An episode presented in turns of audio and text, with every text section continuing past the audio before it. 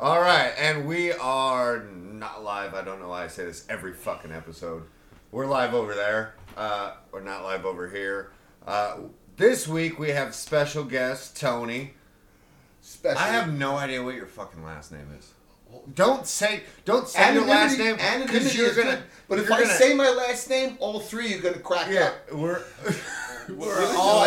You want to know my full name? Yeah. What? Because you've already hit on the Italian and the New York. Okay, you ready? Yeah. Anthony Leonardo Cargliato Delonte. How many parents do you have? 7? I'm adopted. I fucking ate that like in New York one time. It's pretty good. It's like, you get the clams? You gotta get the clams. That's the Cargliato. Yeah. Oh shit! It comes in a nice clams. I gotta serve my old lady that killed her fucking cousin over $22. Oh my god. From what I heard, that old lady did that over the mozzarella recipe. Yeah. It's never over money. It's got to be over something personal. Something deep down. Yeah. I'm going to kill you for $22, but I'll kill you for dropping a plate of pasta on the ground. Jesus. Weird shit. That's the most Italian thing I've ever heard. What? The movie Goodfellas, there's a lot of truth to that stupid shit. Yeah. It's like, hey, why'd he shoot Spider in the foot? Because Spider said, fuck you. When he exactly. Spider could have crashed his car off a cliff. He wouldn't give a shit. Be disrespectful in front of his friends and shoot you in the foot. Yeah. Tony, you're terrifying. Sometimes I'm like, usually I don't watch what I say around people. Around you, sometimes I actually like guard myself on what I'm saying. I'm like, I don't want to piss him off. He might just stab me for the principle. Here's the thing, Mike. You don't want a friend that won't shoot a person without a potato. I mean, you gotta have a potato friend. Everybody needs one. You know. Actually, I'm more the oil filters now. See, there's an adapter. You can actually, if you have a rifle that is some form of suppressor or some form of flash suppressor. Yeah. You can remove it. They have an adapter screws on. You can put an oil filter on there. It works. I saw people do that. They put like the fucking oil filter on it. Yeah, and it's fucking silent, bro. I've seen the video. You can't hear a goddamn thing when now the idea behind that is it's supposed to be used as a solvent trap. So what you do is screw it on the rifle, turn it this way, spray solvent down the barrel to clean it, and it captures it. So as long as there's no hole in the end, you're okay. We're going to get so much advice on how to do illegal shit this episode. Well, I'm not telling y'all to kill people We're not saying to do it. At least if you kill somebody like that, put it in the comments on the podcast or tell us. Let us know. What brand oil filter? Actually, I recommend doing this kind of thing if you were like hunting in local areas, so no one hears. But anyway. Holy shit. Before, so for the listeners of the podcast, before we started recording, Tony put Noah through a whole Scared Straight episode about somebody getting raped in prison, and you could just see Noah's eyes like, I'm never going to jail ever. People, I've gulped 3 times listening to this prison story. There's a man that yells, and I'm the guy that yells. Yeah. Noah's the guy that yells. He doesn't yell. It's a shriek. It's a shriek of pain and tearing of the anus. I mean, figure your rectum getting torn open like a chip bag. I mean, that's what's going to happen to you. I'm terrified of prison because every story I hear about somebody getting raped, I'm always like, that's me. I'm getting passed around in prison for like a pack of Top Ramen. Dude, I gotta be honest with you. You are an unattractive man. It's gonna be a black guy picking you up with your legs open. He's gonna slide you down onto it. Come in, put your radio down, starts playing Sexual Healing. It's gonna be dudes watching you just. He's gonna have a rock hard 12-inch dick. They just tie his leg joints to his armpits. He's just like a piece of luggage, and they just move from cell to cell. You're gonna have him in full Nelson position, dude. You better not download an album illegally. Oh, it's bad. Get caught on iTunes. That's how they get me. Is I fucking. Fire up your old fucking LimeWire account and see what happens. Fucking black choppers are over here. It's funny because LimeWire was just giving your computer AIDS for music back in the day. You're like, my computer's going to be fucked forever, but I'll have every song I ever want to hear. For me, it wasn't about the music. It was about the porn. Because you could do movies and video through LimeWire also. See, y'all music guys and comedians, y'all didn't even know. LimeWire had a fucking a video fucking application too. So did WinMX. Yes, it did. But when you download, because they had to be so small, it would come in 4 or 6 pieces. Dark web shit. Though. It was mainstream as fuck. Back then, mainstream was dark web. Yeah, it was. But yeah, you could download. I downloaded like 30 clips, and then you had to buy or find a clip maker to put them all together, so you have like a 5-minute strip of porn.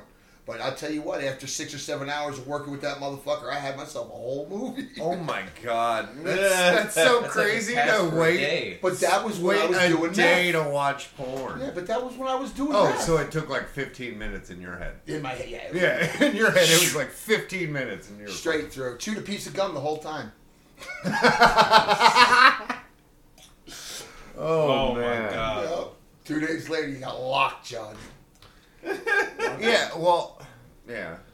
Just stimulants in general.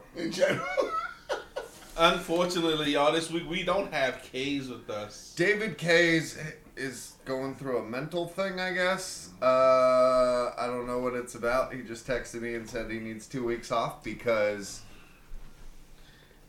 he's fine, trust us. He's fine. He does this all the time. He just need a couple of weeks. He'll be back with his David Kays story and his David Kays ways. Well, he seems like the kind of guy that goes through phases. He shit on a dead girl last week. Yeah. Did he really? Yeah. Physically? No. See, now you verbally. I just saw him bending over, taking a dump on the corpse in my mind. That's where you found him. That was one of the cutscenes in your porn video. Yeah. Two girls, one cup. No, David one chest K. and a lumpkin. Yeah. No, an actual hot curly. I don't think he can actually put together a real turd. His metabolism, I bet he's got loose bowels and everything. Oh, he only shits diarrhea. Yeah, I would believe that. I would believe that completely. Yeah, he had a great week last week. With shitting on a dead girl. So explain this to me. So did he know she was dead? They used to date. Yeah. They used to date. He had a whole. He went through a situation. So we was talking about her, right? I'm sick, but this is good. And he had emotion behind his, so I didn't call him out on it. I said, well, won't you just tell us what happened? Because you got more. My thing was, is she blamed everybody for fucking rape. And now we don't have to tiptoe anymore. And if we actually, gonna rape a bitch, we'll do it, you know, because she's gone. Thank God, you know, like Jesus Christ. But she was premonition motherfuckers rape, and she made a rape list and put it on Facebook or whatever. Wait, of guys that were gonna rape her? No, like guys that were comedy accused of rape that were creepy. And then so you were all on. Well, I don't really know you that well. I'm not on that shit. None of us are on it, surprisingly. Really? No. If she would have had me on that list, dude. No, she didn't give off the rape vibe.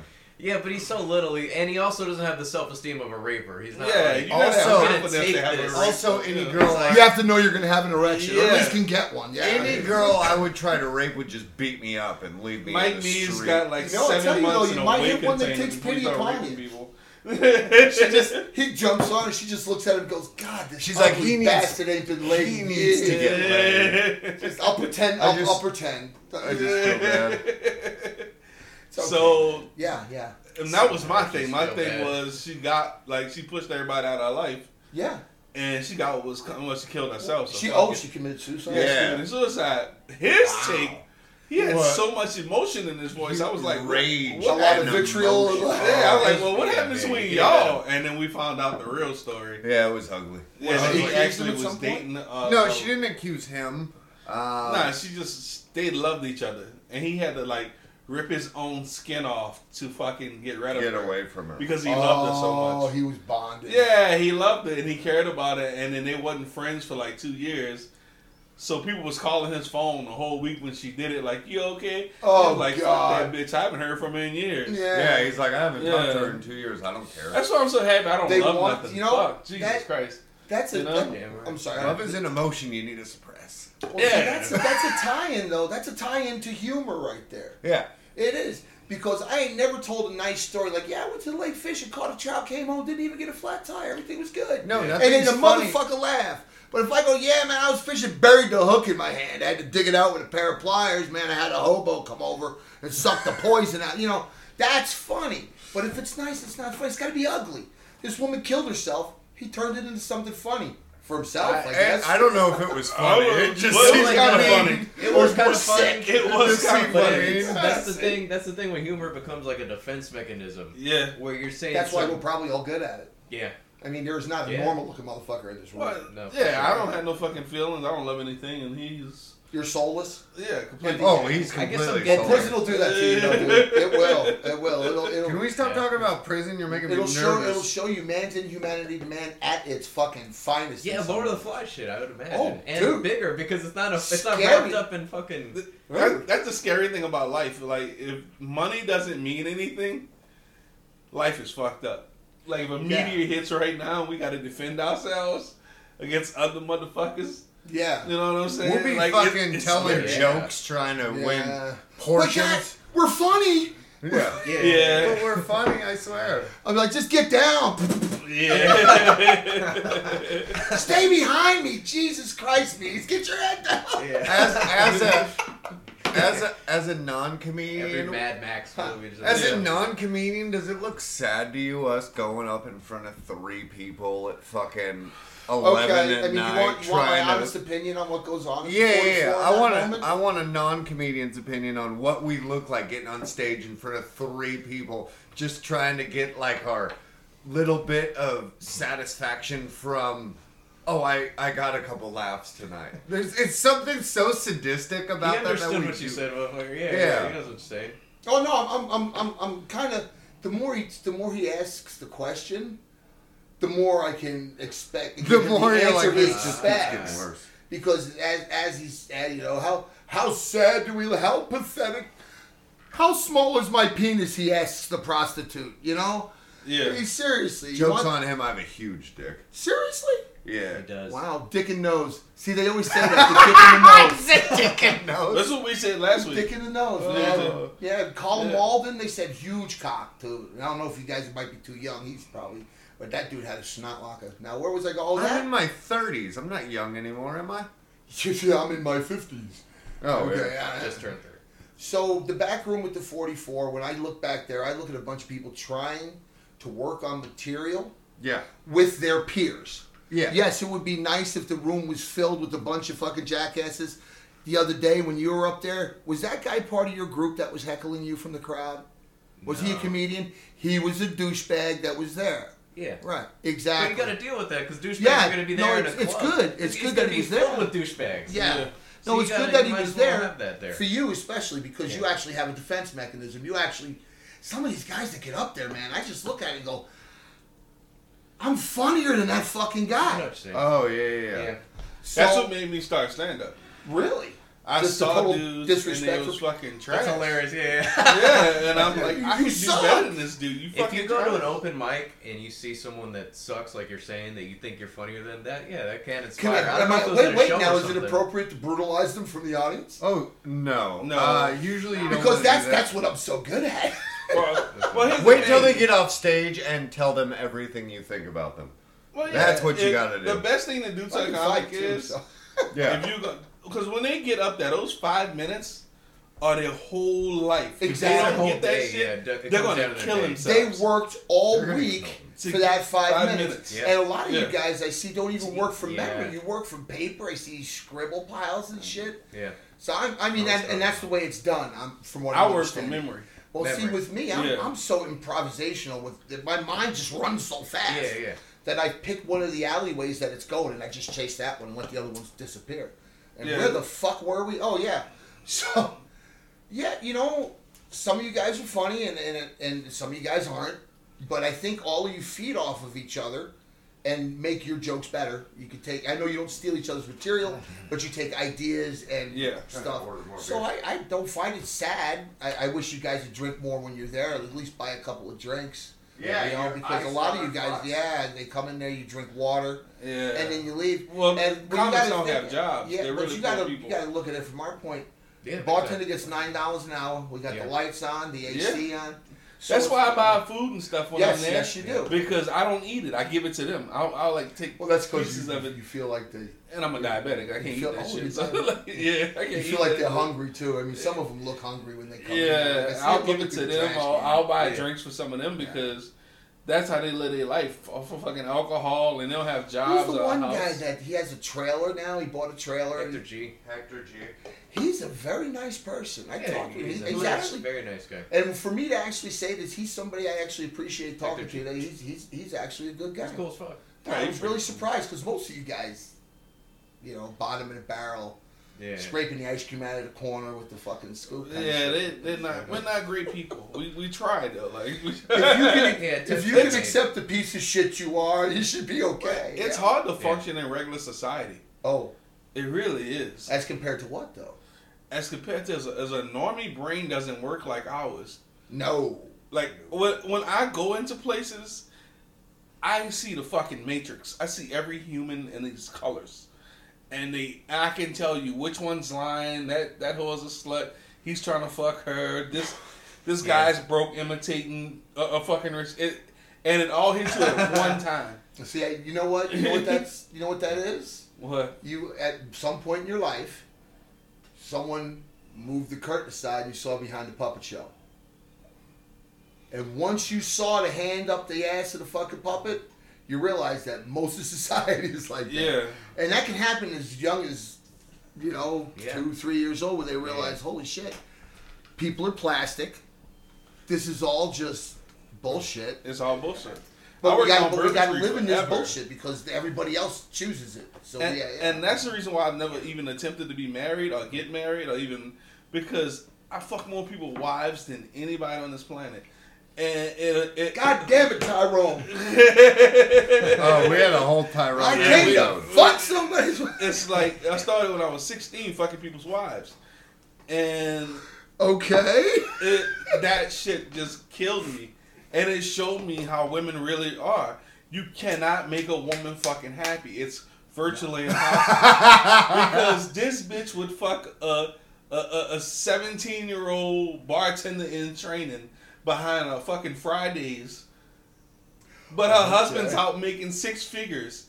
She's never seen anything like young red Creole dude that's going to beat the fucking brakes off her vagina because I'm 17. Yeah. And I don't care about her relationship. No. Okay, yeah. I'll be upstairs as soon as I get off, and I know your husband's out there working hard, so he won't be in till late because he's at a convention. You're going to come back and kiss him with your sperm filled from my fucking dick. 17-year-old fresh sperm, which is real smelly. Oh, that shit's active. It's still probably swimming around in your gums and shit. Yeah, all in the fucking mouth. You ever hear the Joey Diaz bit where he said 14-year-old dick is the best dick you've ever had?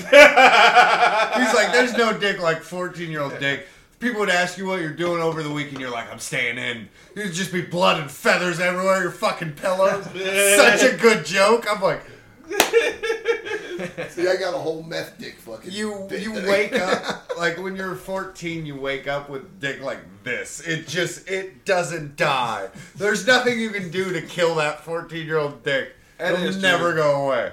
That is true. Like I love you guys were early bloomers, man. For real. I started when I was 13. I started having sex when I was 13. I started having sex when I was 14. Man. The girl was 19. See, I was so wrapped up in football when I was in high school that even I was turning down pussy till I was like 18, almost 18. Well, that's how pussy works. Pussy works like this when you first get it. It works like this. It says, "Explain pussy to us." Yeah, pussy, you know the combination. Pussy will talk to you. Pussy. I've heard it fart. We'll go two ways. It'll go like this. It'll say, hey, if you want to fuck more of me, get better at sports if you're already playing sports, right? Or pussy will say, leave that shit alone and just keep fucking me. So chase me instead of the sports. That's why you always hear dudes is like, oh, man, I was a basketball player, but then I fucked the cheerleader and... All of a sudden, I got kids. Yeah, I got 2 kids. Can we take a sidebar to call out one of our friends? Oh, shit. Tristan Bowling. Come out to more mics. God damn it. Did you see him on Wednesday? He came out for 5 fucking minutes. Yeah. I called him out for it. I talked shit to him the whole time. It's like, where you been, bitch? Sometimes you're fucked in. Is he going superstar mentally, and you've got no. He's not going. Sometimes you're fucked up mentally. You have a bad set, and you're like, I'm a fucking jet right now. I don't. That wasn't it. It's because he. It's because he got a girlfriend? Yeah, I think that's what it is. I like his girlfriend, too. I'm not talking shit. I'm not talking shit about his girlfriend. His girlfriend's a very nice person. I like her. I just think that sometimes when you have a girlfriend, you can get fucking all like what you just said to Guy Anna. No, people always bond with her. I can go to a show, get a little and do stand up tonight, or I can stay in tonight and hang out with my girlfriend. That's how I feel about Call of Duty. He's picking. Stale. What? Oh, I mean, you know, he's picking stay at home with his old lady. If his, and this is from someone outside the community, of course. Yeah. If his motivation isn't fully towards what he's doing, comedy, because that's the only way you're going to be successful, from what I understand. Well, I've seen this motherfucker do Tempe Improv for 300 people. Then maybe he feels like he's honed himself to the point where he doesn't have to get up and do 5 minutes for you guys. He ate a dick on Wednesday. I tell you something too. That chick who's supposed to be opening for George Rodriguez or something. Yeah. She was not very funny. Who? Celia? Was it Celia? But maybe it's bigger lady with the camo thing. Bigger lady. She's hilarious. She is hilarious. Maybe she just had a perspective. Oh, wait a second. Also, and maybe you know something. Let me track that back. Was it Celia? She actually said, "Let me get all my bombs out now." She did say, "Let me." Yeah, do some so maybe stuff. Yeah, so maybe she was just throwing garbage. At the end, she's doing new stuff. Well, I was in. Yeah, whenever you're working out. So for us, we'll have a new idea that pops in our head. We'll go write it, and we'll be all excited, and we're like, "I'm gonna go do this tonight." It never works the way you want it to when it's new. Yeah. It's when it's honed. It's when it's honed, and you've done it for 6 months. Is when it's perfect. See, now you keep it all in the central computer. Yeah, I don't. So you use like trigger phrases in your mind to bring your own words. That tears. Yeah. So how? Because I'm used to doing hour sets. Oh, I'm not used to doing 5 minutes. He's a 12-year comedy. Yeah, he's like no shit. So he's like master class. I'm used to doing hour sets. So 5 minutes for me is like, ooh, what to say? An hour for me is like, oh fuck, I just relax, kick my shoes off, and just work. Yeah, and just work. But 5 minutes, you have 5 minutes to get off as many jokes. So that's why I tell a joke every 8 seconds. So I can. So you actually have a pattern. Yeah, I have a pattern.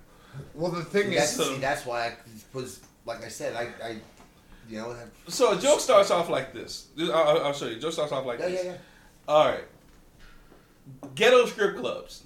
Okay. Yeah, okay. So in my mind, there's a premise. Boom, ghetto strip clubs, right? So then subsection. Yeah. So I'll say, that's just the subtext of it. So I'll think ghetto strip club. So the first week I write that shit, I'm excited that I thought of ghetto strip club. So I'm like, man, I've been in the ghetto strip club, man. You get in if you got a murder charge, and everybody's fucking insane, right? Yeah. But that's the end of the joke. But then I go home, I say, man, that shit killed. All right, then I go back next week. Yeah, man, fucking ghetto strip club, man. You get it if you got a murder charge. Man, I went in the club, man. All the girls' heels was getting stuck in the floor because people were shooting in the club 22 caliber. She had all 22 caliber heels, right? Okay. And people go crazy over that. Then I sit down and say, man, that shit's funny as fuck. Then I add, and I go back next week, and I say those same two jokes. Guess what, man? I got hungry, man. I went in the back, and they had a Popeye's vending machine. Yeah.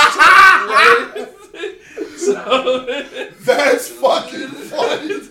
So that's how a joke works. So the next week, I'm getting comfortable with the joke. So now I get active. So I'm like, when you're comfortable with the joke is when you're on stage and you just throw new shit into without even to learn something thinking about it. You fucks. I'm literally trying to learn something. Did you just see that? He just, that's your need. You're theorizing like a professor and he's just like putting all the emotion into it. Just shit all over you. Because I'm an idiot. I'm an idiot and I project. No, you're not an idiot. I don't know why. He at the end of the podcast, I'll let you know what I think you are. He's used to Kays shitting on him, but now he's free. Yeah. Someone releashed you? Oh, Kays isn't here to leash me? Allow me to shit all over him? Okay. Kays keeps him on a leash. Right. Little monkey with the hat. Dude, the anger and hate in his eyes when I say some stupid shit on the podcast. He just turns on. He just like a switch flips in his brain. Just hate. Mike, shut the fuck up. Oh wow. God, yeah, he tells him to shut the fuck up. It's, technically, he means it. Yes. Well, technically, the relationship me and David Kays has is he's been my like comedy mentor.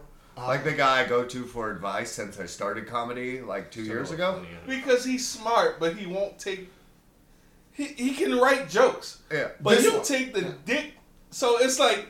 He'll take the dick. Yeah, he'll take the dick 100% of the time. Like he'll have a joke about fucking anything smart, fun, relatable, right? And then all of a sudden his brain go, penis. And then he fucking just drips to the dick. He's like, oh. His mouth's open, it's fucking going to the back. He's like, thank God. It's just rainbow cum shooting in my mouth every time I write a joke. Wow. But there are many more paths, you know, other than towards the genitalia. So at the 44, I don't know if you saw it on Thursday, at the 44, was in and out. There was a crowd of drunk people came in right before my set, and they were like, I start doing all my shit. And out of nowhere, one of the drunk guys just yells, more dick jokes. I'm like, I only have dick jokes. I got so excited. I was like, I can do this all night. How long do you want to be here? When you start doing comedy, that's how your brain works. You think that being raunchy is being funny. Yeah, I mean, it can be. But it's not your fault because you're in low places. Oh, you're not in the great... Like, I'm not saying nothing wrong with the 44, but you're not going to get... I want to hear more about geological travel. You know, like, tell us about Space Force. Like, nobody. Hey, you leave Space Force at home.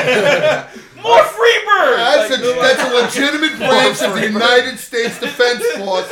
Space Force is real. Space Force is real. Okay.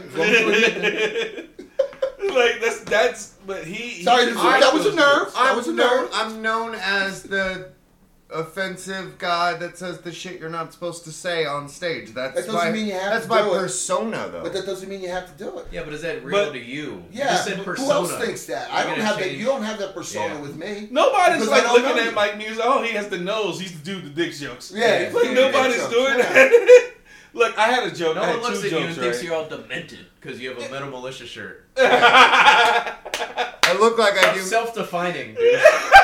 I look like I'm on all the drugs and I'm covered in tattoos. He's going to be wearing a pair of khaki fucking shorts and a red shirt with a Durst-style hat to the side, Metal Militia helmet right here. Not even centered, off to the left, like, over by the fucking... Fuck you, that's exactly how I wear my hats, Tony. I know, well, you have to cover the bald spot, the premature. Oh.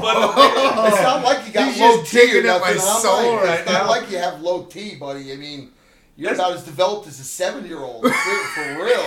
But that's the thing, Tony. When he gets 6 years in, he ain't gonna be able to listen to himself because he's gonna be so disgusted. It's gonna be so disgusted. 6 year comic me is gonna be like, what the fuck was I saying? 6 year comic him is gonna be like going out on stage. That was rude. Can they see the track marks? I gotta pull my shirt down. You know what?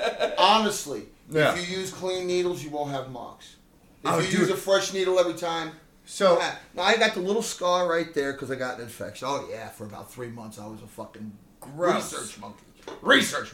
Whatever it was, didn't matter. If it melted, if heroin addiction is research. If it melted, if I could spray water on it, it was fuck that. It didn't matter. Oh. Dude, think about this. Think about this set of situations. Oh, my God. You desperately need something, okay? You have it. So you get in your car and you drive someplace where you don't really want to be. You meet a person that you have no fucking clue anything about him. Mm. He sells you a packet of whatever you think you want. And you go home, put it in a spoon, put water on it, and shoot it in your arm. Yeah, that sounds sketchy. Where along the chain of sterility? 4 different places. And God knows how it got here. 4 places to be like, this is a bad idea. Not one of those 4 places. Somebody's abuela snuck. You're just hilarious. Someone's abuela snuck an ounce of fucking crystal meth in her vagina. Brought that shit all the way, and somehow it found its way into a junkie's arm. Think about that. These people talk about terrorist attacks and the virus and shit. If they wanted to smoke about what? a tenth of this nation, they poisoned the heroin with something that fucking took a while. Fentanyl. That's what fentanyl's fentanyl's just dropping motherfuckers. Right now. You know what the problem with fentanyl is? It's not a good weapon in that manner because it kills the user. And the guy right next to him goes, holy shit, he's dead. So he's not going to do the same thing he did. What you want is something that takes 2 or 3 weeks to sink in. Yeah. And then kill him. What's going on. Yeah, so the whole swaths of motherfuckers are dying. We just solved the drug problem on the podcast. The drug problem? We just solved the drug problem? Half the homeless crisis. Oh, all the homeless people and junkies. The only thing that's not going to work for is weed, because if you die off weed, the person next to you is going to smoke that shit and call you a weed bitch. Yes. Sweet fuck died off weed. Do you smoke marijuana, sir? No, I don't. I do. You ready? Who's smoking before? I think he's... Weed's legal now, too. He's not a lightweight. He's not a lightweight. He pretends to be, but he is not. I used to not be, but I'm telling you right now, the bonding with the lady or something happened where now, like, when I get deep into it. Woman, you're right. Yes, big time woman. Affecting your career? Yeah, a little bit. Do you want to stay home instead of do stand-up? Yeah. Cozy. I'm getting cozy. Thank God Tristan Bowling came back on the podcast. Yeah, no. Dude, that's what I'm saying. It's not the fucking girl. It's you're doing it to yourself. It's not the fucking girl. That's why I'm like trying to fucking... Oh, you know what? Totally, you know what? I will give... It is the girl a little bit. She fucking... Okay. Wait a minute. What's the most common denominator in the change in your personality? The girl. Oh. Yeah. I destroyed this poor girl, this poor woman. She was sitting there and she was talking. Please say it was Megan Brooks. I don't know the name of this poor soul. Did she go up and do stand-up? No. She was just sitting at a table bitching with her friends. And I'm cruising by, getting ready to go back behind the bar. And she's like, well, my first husband was a piece of shit. My second husband, da-da-da-da-da-da. I'm on husband number 5 now. And I think, and I walked past and said, you know, you've been married 5 times? And she goes, yeah. I said, what's the most common denominator in the bad relationship? And she looked at me. You've been married 5 times? You know, that was a $90 tab. They gave me a $0 on the tip. No. Yeah. You probably get tipped. Being real as fuck. That's sometimes I get big money. Sometimes I get nothing. You probably get tipped $0 so much. Was it all going so well before that? And you're like, this is fun. They were getting full service. I was bringing them drinks. Everything was fine. They were cool with me. But if you're going to sit there and bitch about your 5 ex-husbands, you're going to say something. Come on. I know what you mean. Cody's not the kind of guy that's gonna hold his tongue because he wants a big tip. Yeah, he's totally just gonna be like, "Oh, you brought up something that I can shit on you for. Here it comes." Yes. 100% of the time. So I love Tony so much. I'm just like, okay, it's coming. Oh, I mean, yeah. If you hang yourself from the ceiling like a piñata and hand me a bat, I'm gonna beat the shit out of you. Yeah.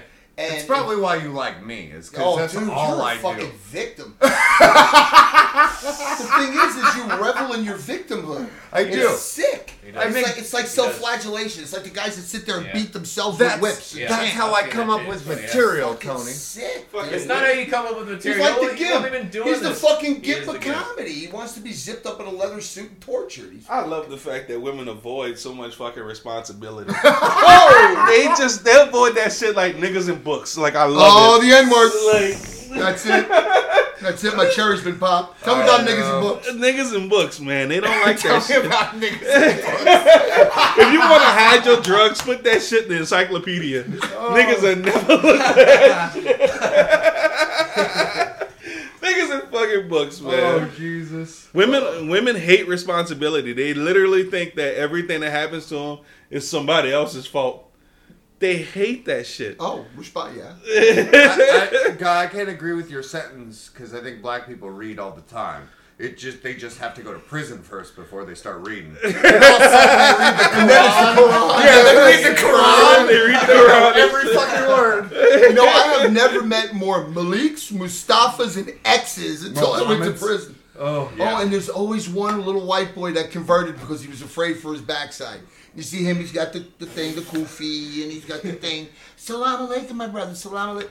Dude, you came in, you were a Catholic church a week ago. I would beat that guy up. That guy needs an ass. No, you can't, because if you beat that guy up, the Muslims go, fuck you up. Yeah, that's true. Muslims don't play that. See, I have no idea how prison rules work. You ever see an FOI Muslim? Oh, what? F-O-I. Fruit of Islam? Mm-mm. See, now that's not something exclusive to Pennsylvania, because when I was in prison in Oklahoma, that's another story. When I was in prison in Oklahoma, they had an FOI Muslim on the yard. This dude, because part of his religion, he had a white shirt, a red bow tie, a pair of brown trousers and shoes. This motherfucker was fresh to death, pressed every day. Covered in semen. No. That's your story. Yeah. That's your story. And that's your story would end. That would be it. That would be the punchline. I'm going to get so fucked up. If I ever go to prison, I'm going to get fucked up so much in the first week. If you can make it to 40, if you can make it to 40, your ass is not on the line. If I'm alive at 40. Yeah, this is something we should take into account. Your horrible health and... Do I look healthy? I don't look healthy. No, you don't look healthy. You look like the representation of 20 years of packs of cigarettes. Just, like, you got the before. There's a picture on the box. And then the after. Like, you ever see the subway? You ever see like Kramer when he was smoking cigars, he comes out of his house and he's stained. Yeah. You ever see that commercial where that bitch, she's like, I've been smoking. Well, she gotta be a bitch. You don't even know her. She's definitely a bitch. But she's climbing up a mound of cigarettes, and she's just like, I've been smoking for 30 years, and it's supposed to be like a visual representation of every cigarette she's ever smoked. It's that with just like, that's in my lungs right now. It's just black and death. And I'm just like, all right, I'm okay with it. I didn't even know you smoked. It's because I can't see it. I can't see it, so it doesn't bother me. I'm like, it's on the inside. You look like... What happens? I just realized there's no mirrors in this room. Yeah. So you can't see it. There's a mirror behind you that doesn't have a mirror. So he can't see it, so it doesn't bother him. Yeah. Oh, yeah. The whole gargoyle thing. You look like a sponsor. You look like a Met sponsor. You look like... you look like Mexican drug cartel. Yeah, they got like... show like the Met crystal. Like, this is what happens after 30 days, and then they pull you out. I'm like putting my arm around some 20-year-old kid. Yeah, so we're gonna get you sober. No 20-year-old's gonna get sober. You're gonna be sober for like 2 weeks. You fuck. You're 20. You have no idea what you're doing. Every time I see a 20-year-old with a fucking like in a meeting, like being responsible. Do you go to meetings? No, I don't go to meetings. Okay, thank God. I'm saying if you see a hold on, he had something. Yeah, I just hate when 20-year-olds are responsible, and I hate when... Just like the jacket. And I hate when fucking, like, girls between the age of 16 to 25 wear underwear. That shit pisses me up. 16 to 25. Why the fuck are you wearing underwear? Why? Why? Maybe defense against... I mean, it's another layer of defense. They might be on their period. Dude, I remember growing up, girls didn't even know what the fuck underwear was when I was growing up. Where'd you grow up? Zambia or something? Like, I remember Zimbabwe? Is that like when I first started... When I started having sex at 13, I was picking up 16-year-old girls. They never had on fucking underwear. Could you see this dude rolling up on his big wheel talking about, yo, baby, you want to go for a ride? Pitching at like 6 trying to get his level. It's like Rollo from fucking Cleveland show. Hey, baby. Yeah. Once you had a 12-year-old, you never go back. Get off that big wheel, motherfucker. What are you doing? Bro, I couldn't stand. If you wore underwear, I wouldn't even come around you. Wow. And I can't stand that was a deal breaker for him? That's yeah. I mean, if you got down and got the pants off and you found a pair of panties, that was a deal breaker. It's like, this bitch... That's almost... He's talking shit, though. No, that's like 2 seconds. Pants and underwear and fucking... I mean, come on. If you're wearing pants as a woman, it's gross, first of all. It's supposed to be like... skirts and shorts and shit. A lot of stuff trapped up. It was Nike shorts. There's a lot of stuff trapped in it. Girls just have items falling out of their vaginas. Girls from the age of 20, I'd say about 25 and up with a gag reflex. It's responsibility. Like, stop having a gag reflex. Who the fuck wants you? If you can't put your nose on my big ass belly, I don't want to talk to you. Dude, the bigger the belly gets, the less length you're shoving down her neck anyway, man. Well, I wasn't always this big. She's like bobbing on the helmet. Since both you guys have, like, stomachs, let's say. I wasn't always I'll be polite. Big. I know, much, but much bigger. Have you ever, have either of you gotten a blowjob where the girl's, like, pushing it up like this, like a tent? No, they use it as shade. It's sunny outside. Yeah. They use it. They're just doing this. Thinking about it. I'm thinking about it. I've never actually got a blowjob stand. No, once, but I was in good shape back then. But most of the time, I was in good shape. Yeah, most of the time, I've never got a standing blowjob. I have achieved Blumpkin status though. I believe it. Could you imagine girls like sucking a dick? And she was like, "Yeah, I got a standing ovation." She starts clapping. Standing ovation. I think if you're getting a blowjob and you come and the girl keeps going, it's because she wants to torture you. Yeah. There's a painful aspect. They're just definitely sadistic at that point. My ex Michelle liked to try and shove her tongue down my pee hole after that. Oh my god! Yeah, she'd wiggle and later like you know what the visualization that used to pop in my head was that from that movie Slither. When people oh yeah, I remember that. Yeah, she's like. What? Man, you come from the days when bitches were gross. Oh, dude. Like, they had that big ass fucking bush down there. Oh, my God. Yo, give me that fucking thing. Give me that shit. I don't care. It's in there. It's in there. It's just hiding. Every time you go down on a girl, you're just pulling hair out of your teeth for like 20 minutes after. I'm not that old, but I did crest. I mean, yeah, I think right after high school. Actually, my Laura Black, we're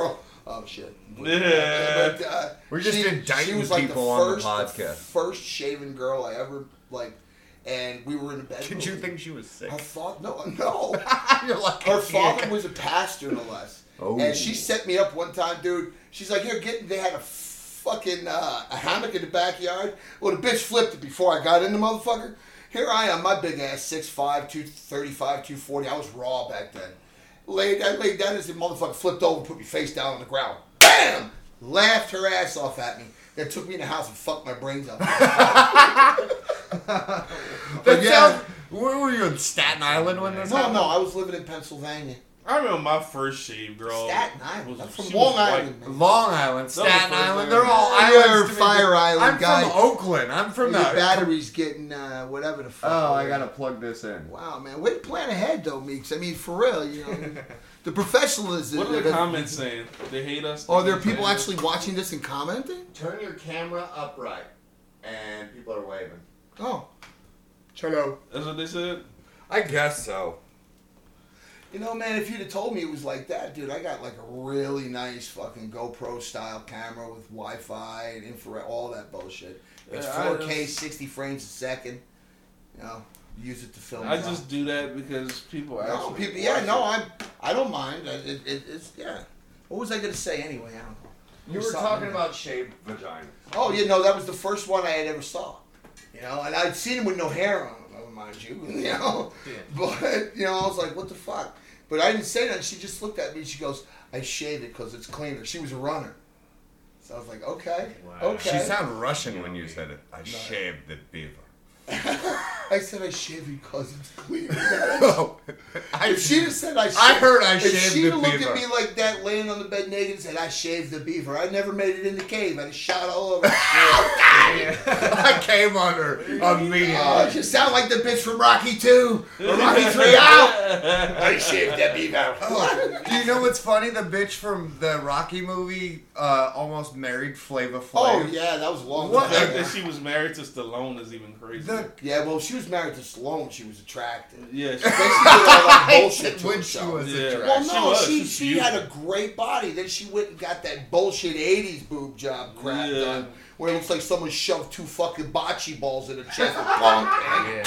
Yeah. I got one of those one time too over at a place called fucking Coaches down in 67. You're like, she looked excellent. She took off her bra and they dropped. It literally dropped. I was like, yeah, this is gonna be some work. Because they can't. What? Because the tits can't support each other once you put the old school. Well, no, the old school. No, one's at like a 45-degree angle. The other one's like silicone. There was like some kind of polystyrene or whatever. Oh shit! And what would happen is scar tissue would build around the sack and make it hard. Once it became solidified like that, didn't have any breast-like consistency. So what they did, the treatment for that was literally to take it. And squeeze the titty till the fucking tissue breached.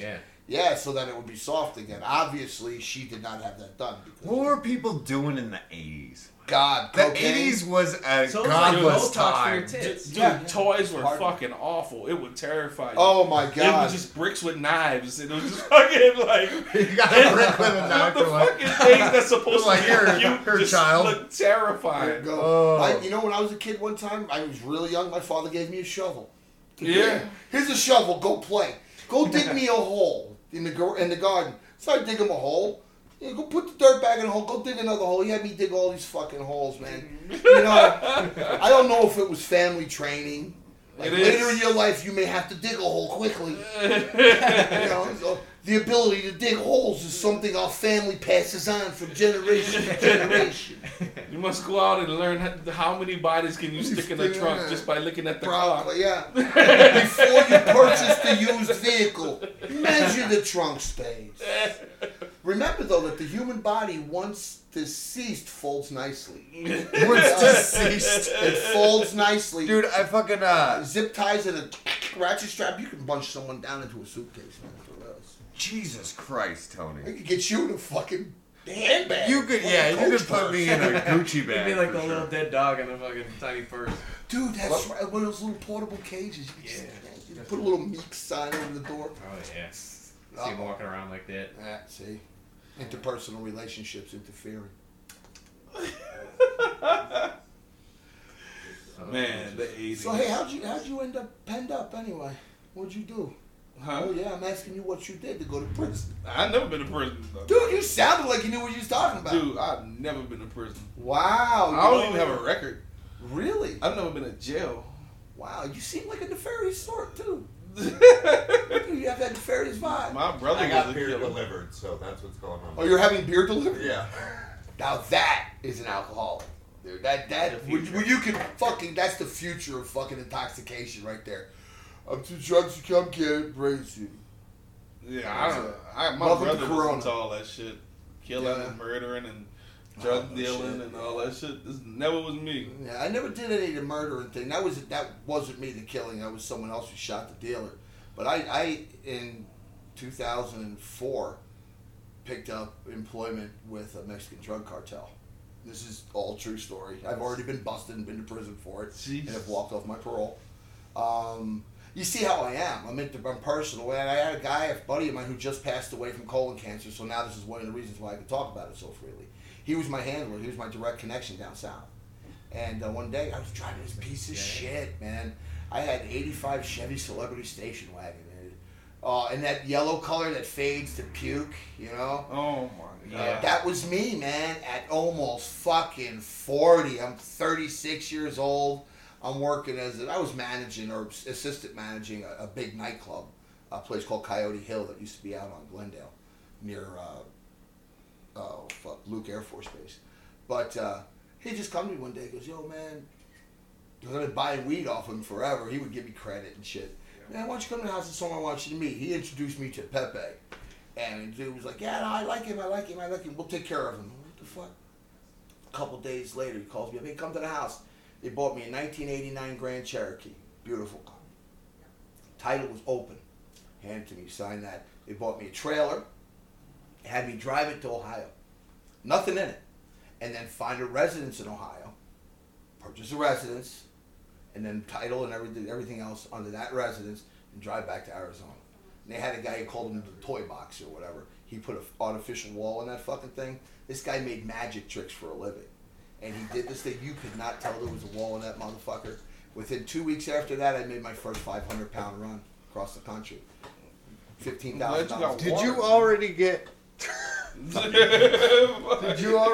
charged for this? Are you? Oh yes. No. I said that. Is it past the statute of limitations? Oh yeah. No. I actually. May I have another beer, please? Yeah.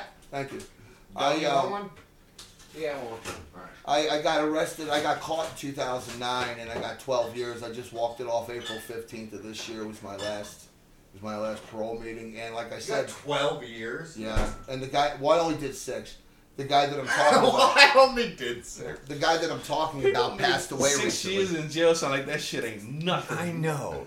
People that go to like prison are like, yeah, I did a decade. I'm like, that's well, if I outlive. I mean, let me tell you what I got caught with. I mean, throughout my career, I did it for a few years. I got caught in 2009, but throughout my career, of course, I got bigger and better vehicles. I ended up, when they caught me, I was driving a 2000 diesel Excursion, unlimited, you know, beautiful, and I was pulling a 22-foot trailer with 1,113 pounds in it. Whew.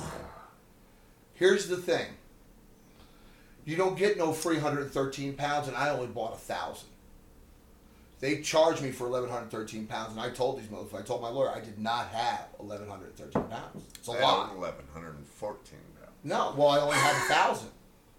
I only had a half ton. Is it different? Yes, it's a huge difference. That's a big difference. A huge difference. That 13, like I think anything over like a... Anything over a pound is bad. No, it's whatever to 25 pounds, 25.1 pounds to 100 pounds, and then 100 pounds to 1,000, and then anything over 1,000 pounds, they just crucify you on the front lawn of the courthouse. Yeah. So I told myself I did not have 1,113 pounds. So we went back and forth in court over and over, and the district attorney fucking stood up and said, Your Honor, I will have 1,113 pounds on a scale at such and such grain house at this time, and da-da-da. Because this is a place called Guyman in Oklahoma, which is probably literally has a smaller population than this apartment. They ain't got shit else to do except crucify people there. They took us out there. We go to this grain scale. They had a cattle place. It's a fucking podunk. Look it up. It's this little corner of Oklahoma I went through because my GPS told me it was there. Fucking guy. Damn. I could take the guy that invented that garden system and cut his balls off. But we get it in court. They put it on a scale and he goes 1,113 pounds. And I looked right at my lawyer and I whispered at him. He said, "Tell him." And I looked at him and said, "When I had it, it didn't have four skids underneath each fucking stack. They weighed it with fucking four skids. They put it on top of skid. They put two skids underneath it." And two on top on each fucking 500-pound brick to turn it into fucking 1,113 pounds. What's a skid for people that don't know? A skid, you know, the wooden deals that you put and picked it with. Oh, like a pallet. Oh, sorry, pallet. Okay. The East Coast term is skid. Yeah, fucking guy, man. Fucking mook. Yeah. Jesus Christ. I figured what he was saying. I know. So they used that to add weight. So once that happened, we had them basically at a disadvantage because that's falsifying evidence. So I immediately said, look, you know, because at 1,000 pounds, I still could have got 35 years mandatory. Jesus. Because it's not my second, it's my second crime. My first set of crimes was three major felonies, robbery, conspiracy, and third-degree murder. That was back in he tried to murder somebody. No, I didn't try. Someone else murdered and I was in the car. Jesus Christ. So, because it's... Hey, you going for a murder today? Sure. Fuck. Well, no, yeah, what was Philly that story. Day like? I told you the New Year's Eve Philly story. That's what that was. That wasn't on here. No. Me and some of my friends go to Philly in 1986 on New Year's Eve, 86, 87. 6 o'clock at night. It's freezing fucking cold out. We're in my car, but I'm in the back because I'm drunker as shit. Oh, my God. The asshole in the middle's name is David Ruder. He's still doing life. He's in Phoenix, the place they built over Granite. And this motherfucker gets in an argument with the dealer, has the drugs, the driver tries to take off, so of course the dealer's going to stop us. We had 3 8-balls. Yeah. So this asshole, out of nowhere, I swear to God, I don't know if he had it in his underwear or his boot, pulls out a .38, goes like this, and blows this guy's neck apart. Oh, my God. And boom, my whole life turned into... Because, I mean, I was just... Wait, how do you get attempted murder for just being in the car? Because I didn't tell. Oh, okay. See, the mind of the snitch right there. You see it? Yeah. Why did you go to prison? You could have told on everybody else. I didn't say I was going to tell on anybody. Yeah, I was just trying to connect how you... We got to watch this one. I think you'll fall on the question. Wow, I'm not even downloading porn around you. Fuck that. I know I got a bootleg Pandora on my phone. Oh, Jesus Christ. No, but so this time would have been my second set of major felonies. So they were talking 35 years. So I looked at him and I said, I'll tell you what, we'll stop with ours, 12 years, I do a third, I go home. And they agreed to it. And I was wondering why, up until April of this year, why I got such a good deal. It's because they also levied a $23,000 fine, which I'm now supposed to pay, which I'm fighting. Yeah. But yeah, that's how I ended up with 12 years. What, did you have all this shit in a trailer? Or what's going on? It was a 22-foot trailer with a false wall. Oh, my God. Oh, yeah. And here's the thing, and this is part of the reason why they were kind of decent to me. I have never, and I said I took a lie detector test for this whole fucking shit, because I never told on anybody. I never told anybody's name. I just told what I did. And I told him I have never, ever delivered hard drugs. Not once. Yeah. Only marijuana. And I could have taken that same trailer at any point in that 3 years and made $2 million and quit. Yeah. I could have filled that thing with cocaine or fucking speed. Way more. 500 pounds of speed? Yeah. I could fit 500 pounds of speed in a gap that wide at the front of a trailer. I mean, it's so much easier. Yeah. So much easier. So when you look at me and you go, oh, you had 1,000 pounds of marijuana, I want you just to know that I could have had 1,000 pounds of methamphetamine, heroin, or cocaine. Yeah. And boy, was that a stupid thing to say. But my lawyer covered it up, kind of, well, Mr. Galante, but it's the truth. So I got a 12 with a third. I kept my hands to myself for like the first 4 years, but the last two, they sent me to a place called Granite, which is in Oklahoma, and that was a fighting fucking prison. Yeah. Yeah, it was bad. There was a lot of youngsters, kids looking for trouble. I got in quite a few fights there. I hurt a couple of people. I got hurt very badly. Yeah, just the name Granite, dude. Granite. It's actually the whole place. Granite. Yeah, Granite. The whole place is made out of granite. Look up Granite, Oklahoma. The whole place is solid granite. Yeah, it's fucking nightmare. So the wall is all granite. You walk up to it, you look up like this. Fuck kids. Oh, you're not on that thing. Floor. You just no, everything there's the buildings are concrete, but the walls are granite, walkways, shit like that. Yeah. I'm just trying to think from the perspective of the judge. You have this guy in front of you. He's just been arrested for having 1,100 pounds of marijuana. And before that, prior, he tried to murder somebody. Well, see, you keep saying that. You keep saying I didn't try to murder. Somebody murdered somebody while I was in the car. He is saying it how a judge would think, though. Because wait. Explain third degree. Fuck, third degree murder. Okay, so now third degree murder. Yeah, okay, the Pennsylvania legal system has degrees of murder instead of first-degree murder, manslaughter, and that. They only have first, second, third-degree murder. Okay. So you have intentional murder, unintentional murder, and manslaughter. They pigeonhole you into three categories instead of the standard six. Yeah. So it covers more. And my judge, a man by the name of Charles Durham, well, he literally said, they were only going to give me 1 to 5 for that. Yeah. 1 year, and I already had 6 months. They wanted me to go home. Yeah. They didn't want me to become what I have become because of the prison system. Makes sense. Okay? They didn't want that, but the judge turned around and said, "No, I go by the guidelines." And I signed for a 1 to 5, and they gave me 5 to 10. Oh, what a cocksucker! Effectively, yeah. 5 to 10 for the murder, 2.5 to 5 for the robbery, 2.5 to 5 for the conspiracy. But that becomes under one sentence. That's all run. Isn't this time. Just like the craziest shit you've ever heard? This is just. What did I tell you? What did I tell you before you invited me over here? Oh my god! Did I not tell you that you were gonna? I was not gonna filter myself. I was gonna give you total. I love it. I love it all. Yeah, honestly, you are one of the most fascinating people on the planet. And I'd like to say, if there's anybody out there that's a professional writer that would actually like to put something down on paper, I'm perfectly willing to sit back and tell these stories and tell these situations. And the things that I've seen and done, I'm telling you what I got caught for. I haven't told you about the 3 years that I did it. Oh, yeah. I did it for 3 years. I used to go to Mazatlan to a fucking drug cartel fucking camp. Dude, I mean, there are... Yes. Tony, why aren't you doing stand-up comedy? Because none of this is funny. How is this funny? Have you seen Joey Diaz? You can make a lot of jokes. Have you seen Joey Diaz? Who the fuck is Joey Diaz? Joey Diaz is a guy that's... He's like a guy that if you did stand-up and he died, you would essentially... You would be kind of Joey Diaz. The type of person he is. I thought it was more of a Maniscalco. He's this Cuban... The way you talk, but not the way you are. You sound like Sebastian. But the way he talks. Joey Coco Diaz was this guy, and he's in. If you saw him, he is this guy. Okay. If you saw him, basically he was.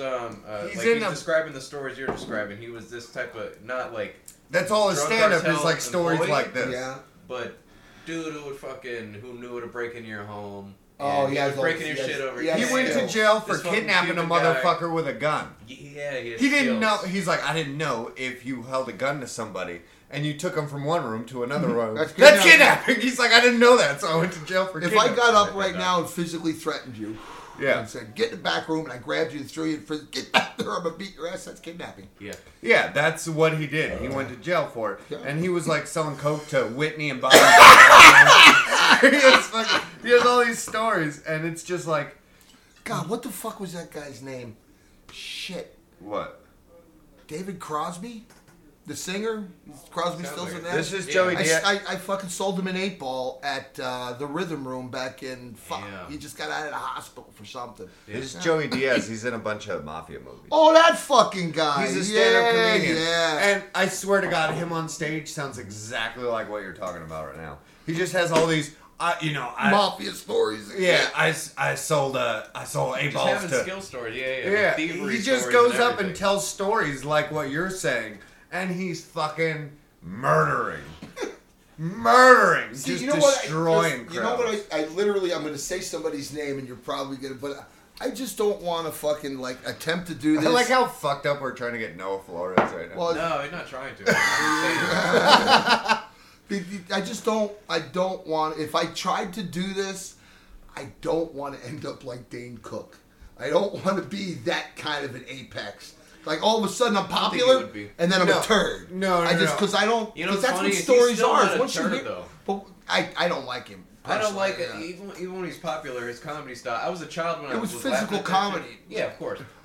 Dude, his comedy is the best shit for 14-year-old girls. There you go. It's like his comedy is made for 14-year-old girls. He's a child. His comedy is more child molestistic. It's almost fucking grooming for children. Oh yeah, a little bit. It's gross when you say it like that. But yeah, it's almost like he's like, I'm gonna bang. I'm the funny uncle. I'm the funny uncle. So many 14-year-old girls as big. Uncle Touch a People. Yeah. Uncle Touch a People. No, that was Chris D'Elia.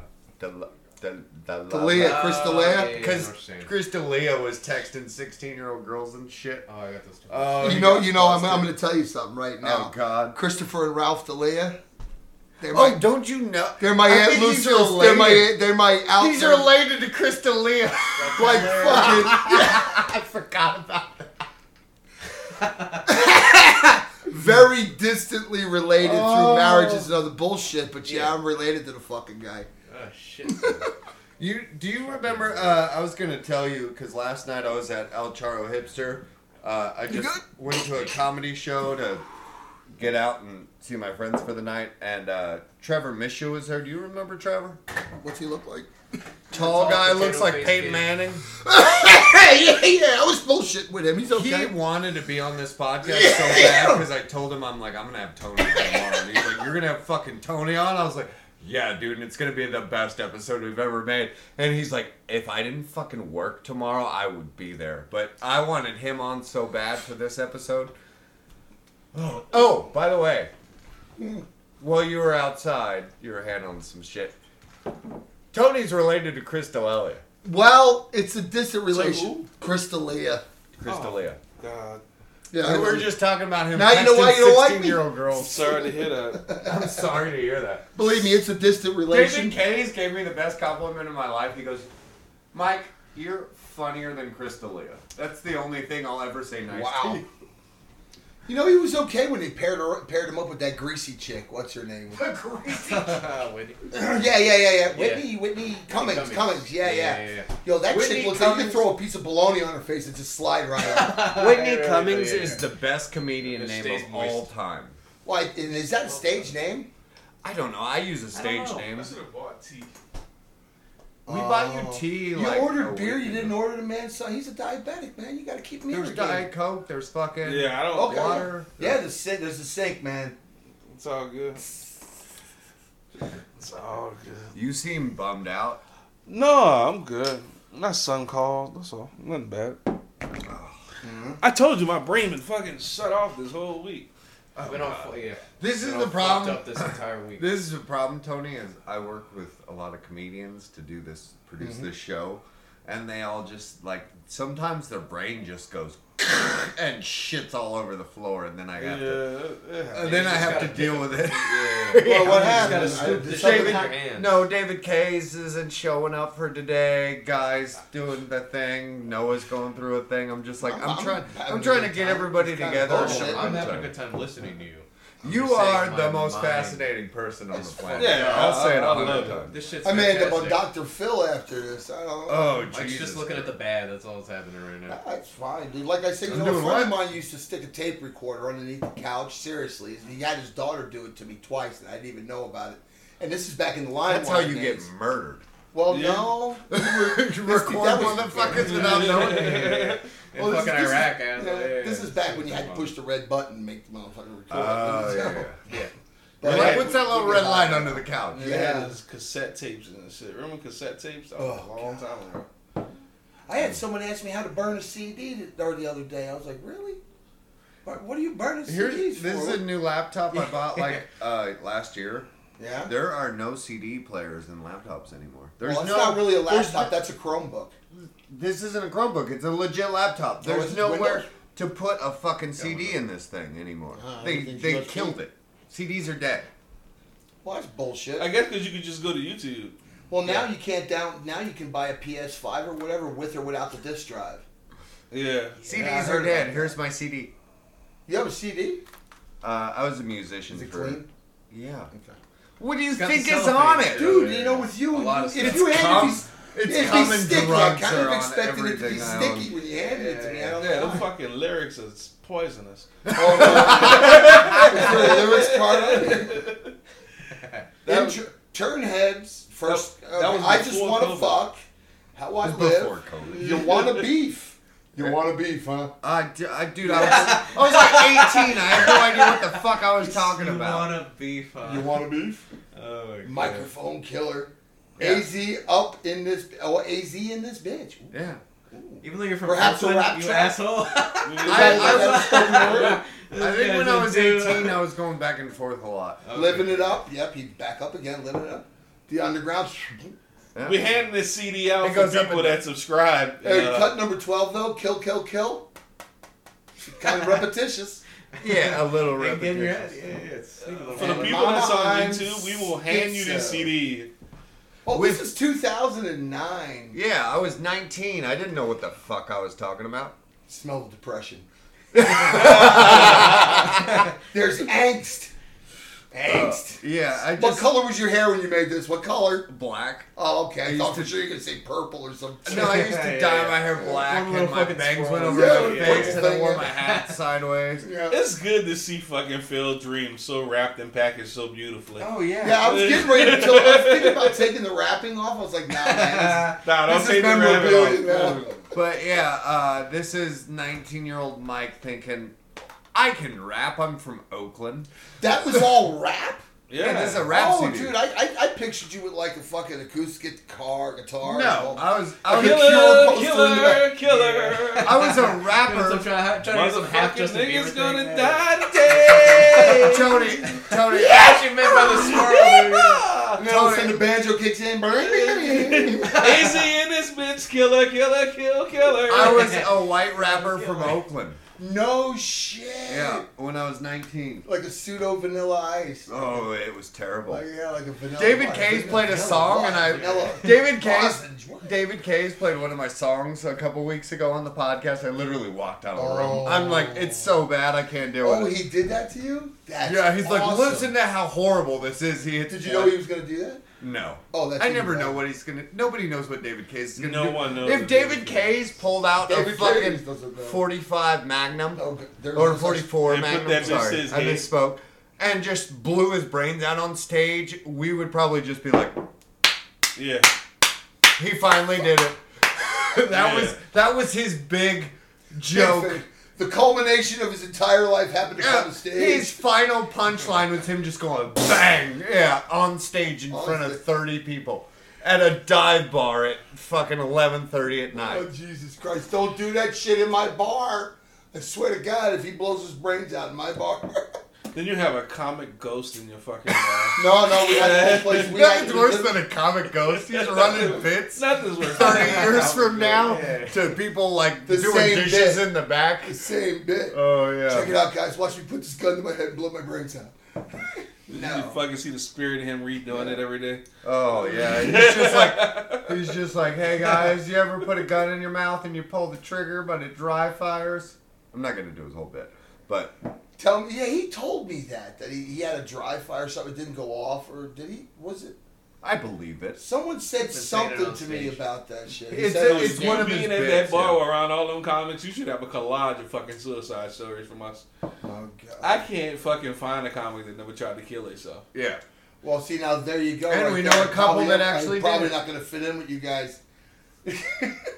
Well, but, then again, my fucking innate fucking ability to run towards danger when it happens, maybe attempted suicide. I've run towards several shootings. I've been shot twice. Fucking five times in the sitting. 3 times in the chest, 2 in the back. You could have a rap album better than his. Yeah, you're like, why 50 Cent, you got shot 5 times and they walk with a limb. Yeah. That's all they take is to get shot and fuck some bitches. I mean, you got an album. Get a stack of 1, slap 100 on the top and 1 on the bottom. You don't know how to judge the Bentley parks in the Walmart parking lot because he owns a store right there. He uses Bentley. You got Walmart in the background and shit. I have your whole fucking album right now, man. Nah, I can't. 51-year-old Italian guy. What do I need to see that for? Pick up your pants, Jesus Christ. 51-year-old Italian. A little sprig of fucking pubic hair glued to the top of his ass crack. Yeah. He's Mexican. They're always hairy. That's I don't Mexican, know why. That is not Mexican. Yeah, that's Mexican. Super Mexican. Yeah. Is he really? His last name is Flores. Yep. Okay. And I'm Pacific American, so. Yeah. He says he's Creole, which is a word I've never heard. I'm Creole. Creole. He made that shit up. I didn't mean it. Dude, go to the supermarket, go to the fucking aisle. Tony Satcharacha, it's got the Creole. Basically, what he told me is he is the black equivalent of gumbo. I'm basically what happens when French dudes see black women. They go, oh, you're right. Yeah. And then some Haitian people come along and start fucking them. See, everybody makes fun. A lot of Haitians there. Everybody makes fun of me for being Italian. Then I meet somebody like you. I'm like, I'm not that. You're not. I'm not that Italian. No, you are a watered down version. You fucking Domino's What's Pizza. What's more Italian. Offensive to you? Yeah, he's more like Pizza Hut. Which was more offensive to you, Wop or Mook? Is there a worse one? Well, that's funny because fucking Witchagala has a podcast called Mook and the Meek. Mook in the morning or something? Mook in the morning. Yeah. Hey, you want to hear some Mook in the morning? We're fucking here, pasta. Yeah. You know, I think the most offended I've ever been by something that someone had said to me was back when I was in like junior high school. We had moved from New York to Delaware because there's a football program there, which didn't work out. But one of my teachers had said, "This is Tony. He's Italian." Like that, and that was the end of it. And then later on in the day, of course, the class, whatever he happened to be at the moment, but he, you're a spick. You got called a spick for being Italian. Yeah, you're darker than everybody else. The offense wasn't that he called me a spick or anything else. It was that he thought he could talk to me that way. Oh, yeah. I think you've said to me, Guy, that you have the same problem. It's like when people talk to you a certain way, you can like pick up on it. You know what I mean? Yeah. When somebody's trying to be cool, but they're really being more racist by being cool. It's like, hey, brother, did you see the basketball game last night? You're like, you fucking idiot. Hey, man, can I get on your 40? Yeah. You're fucking idiot. Or you can tell that's like, he's auditioning his black voice right now. He's making active edits. Or I just cooked something for my friends, and one of them goes, "Hey, that's Italian." Yeah. Hey, look at me. Hey, that's a racist. Yeah. Oh, you can't have your feelings hurt by that because you're not dark enough. We fuck you. Yeah. That's your meatball commercials. Spaghetti off the fucking trees. You ever see that fucking commercial? Prince Spaghetti. Fucking. They didn't. They tricked all the white people. These you fucking Caucasians. I know you're white too. But they fucking had some trees. They threw some cooked spaghetti on the trees, and they filmed some women in like traditional Italian dress with big fucking wicker baskets picking spaghetti off the trees. What was it? A progressive? That's fucking offensive. I think it was Prince. That is offensive. That's like having black women fucking pick fried chicken off a tree. Oh Jesus! that would be the best commercial of all time. Hey y'all, it's Popeyes. There's a Popeyes commercial of a quick run to the waffle tree. We got something going now, y'all. It comes maple syrup on it. Again, straight to the dick. You're right. Yeah. Straight to the dick, right to skin. I make a lot of dick jokes. Like but yeah, it was fucking He's a walking dick joke. You know, I bet if you shaved his head, he'd look like a walking dick. My dick's bigger than I am. Sorry, guys. Dude, you know what? And that's something you should be truly proud of. It's something you didn't have to work for, earn, or anything. No, it just grew genetic, like that. It just grew. You're like a genetic freak. Yeah.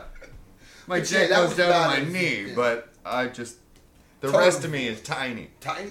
I don't know. You're not a small man. You're a thin man. Looks like you have trouble digesting food or something. I was born with my intestines outside of my body.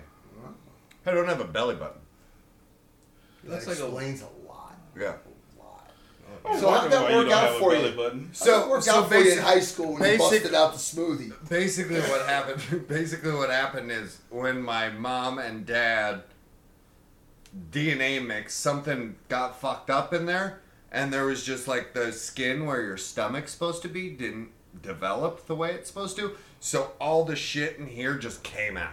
You know, all the medical terms I've kind of lost. When I was born, just everything here was outside of me. So your large and small intestine, colon, and everything. Yeah, it was all outside. So basically, when I was born... Imagine being the doctor and being handed a handful of spaghetti. Yeah. I see the head. There we go. You know when you go to... Hey, give me a bucket. Give me a fucking bucket. What are you doing? Tony, you know when you go to those fucking haunted houses and they have you put your hand in the mystery box and you're like, what is this? It's spaghetti. That's basically what I was. I was the human version of that. So, I have a scar. Snakes in a can. I have a scar from here to here, which is basically, I had no skin there. They just shoved everything back in me and it worked me up. Yeah. It worked. Right. No, normal. So they said I should... normal? They said I should probably never drink alcohol. That's what the doctors told me. Well, yeah, because the alcohol isn't absorbed in the stomach. It's absorbed in the fucking first 12 inches of the small intestine. Yeah. Lord, so they said... Your dick. You'll be fine. Yeah. It's all going to my dick. I cum Budweiser. It's just... As long as you drink a little water once in a while, man. And dude, I fucking hate water. I have a bit I do on stage about how much I hate water. You get like fall down drunk?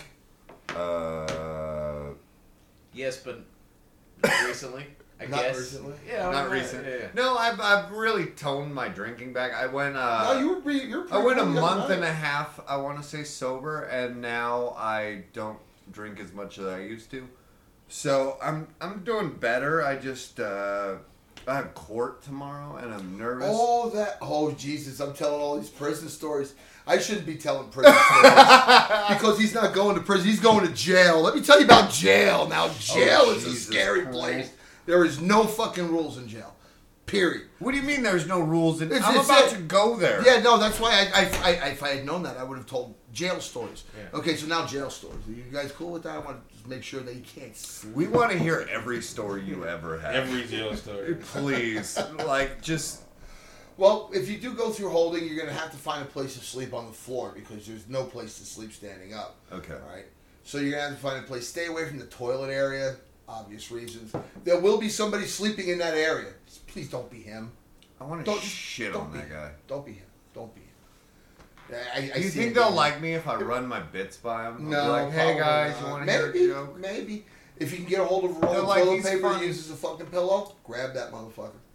Do that, definitely. You're going there with slip-on shoes. No, I'm telling you that. Bumming me out about jail already. Go in there with slip-on shoes. Make sure you got something you can slip off. What can he bring in with him? Bring cash. If you can bring cash, it'll go directly on your butt. Why are you going to jail? Oh, God, he didn't tell you about the crossing guard, the two little kids? Oh, my God. Sexual assault. It wasn't sexual assault. It was digital penetration. Did you just say digital penetration? You know what you want to hear? I knew a guy who did all digital music. I swear to you, he lives out in fucking like East Mesa, and he has 3 albums. There's a fucking picture of the planet and a finger covered up. It's the first album, it's... Digital One or something like that, and then on the next cover when you turn over it's called Digital Penetration and it's shoved up through the planet, the finger, and it's brown on the tip. Oh dude, I could. How much time do we have? No, we run this shit until you're done talking. I got a story about a guy named Steve Schaefer that is fucking... Please tell us. Perfect, if you really want to hear it. Alright, so I knew this guy... This is the best decision I've made in the last 5 years. I know this guy... That name of the kid... He has a kid? Oh, you're going to love that from jail. But, so, I used to go to this guy's house because I was a pressure washer at the time. And I used to pick up the rigging to take to work when I worked. I worked at night truck and used to wash rigs. And he lived next door to that guy, so I hang out with him. We do bumps of fucking coke off his big, thick glass table. And he had a bunch of weird big cameras on stands. So we're sitting there one time, right? And this is back when cell phones were like in like leather pouches about that big with the wheel on the side. Yeah. I had one and he had one. And we're sitting there watching. He had a massive TV for them. It was like 50 inches, dude. It was big for that, a projector. So we're sitting there watching TV doing bumps of coke off his glass table. Yeah. And he gets a phone call. And he literally goes, yeah, when? You're ready now? All right, just let me know. All right, yep, well, I'll be ready. All right, bye. And he starts this, like, frantic fucking setup routine where he put a camera under the table. He sets up another one. He has a couple of monitors that he's using. We didn't have laptops like this. We had, like, fucking regular tabletops. And he gets it all set up so you can see the video. And he's talking to me. He's talking to me almost weird, like a weird voice. It's like, hey, man, listen, right?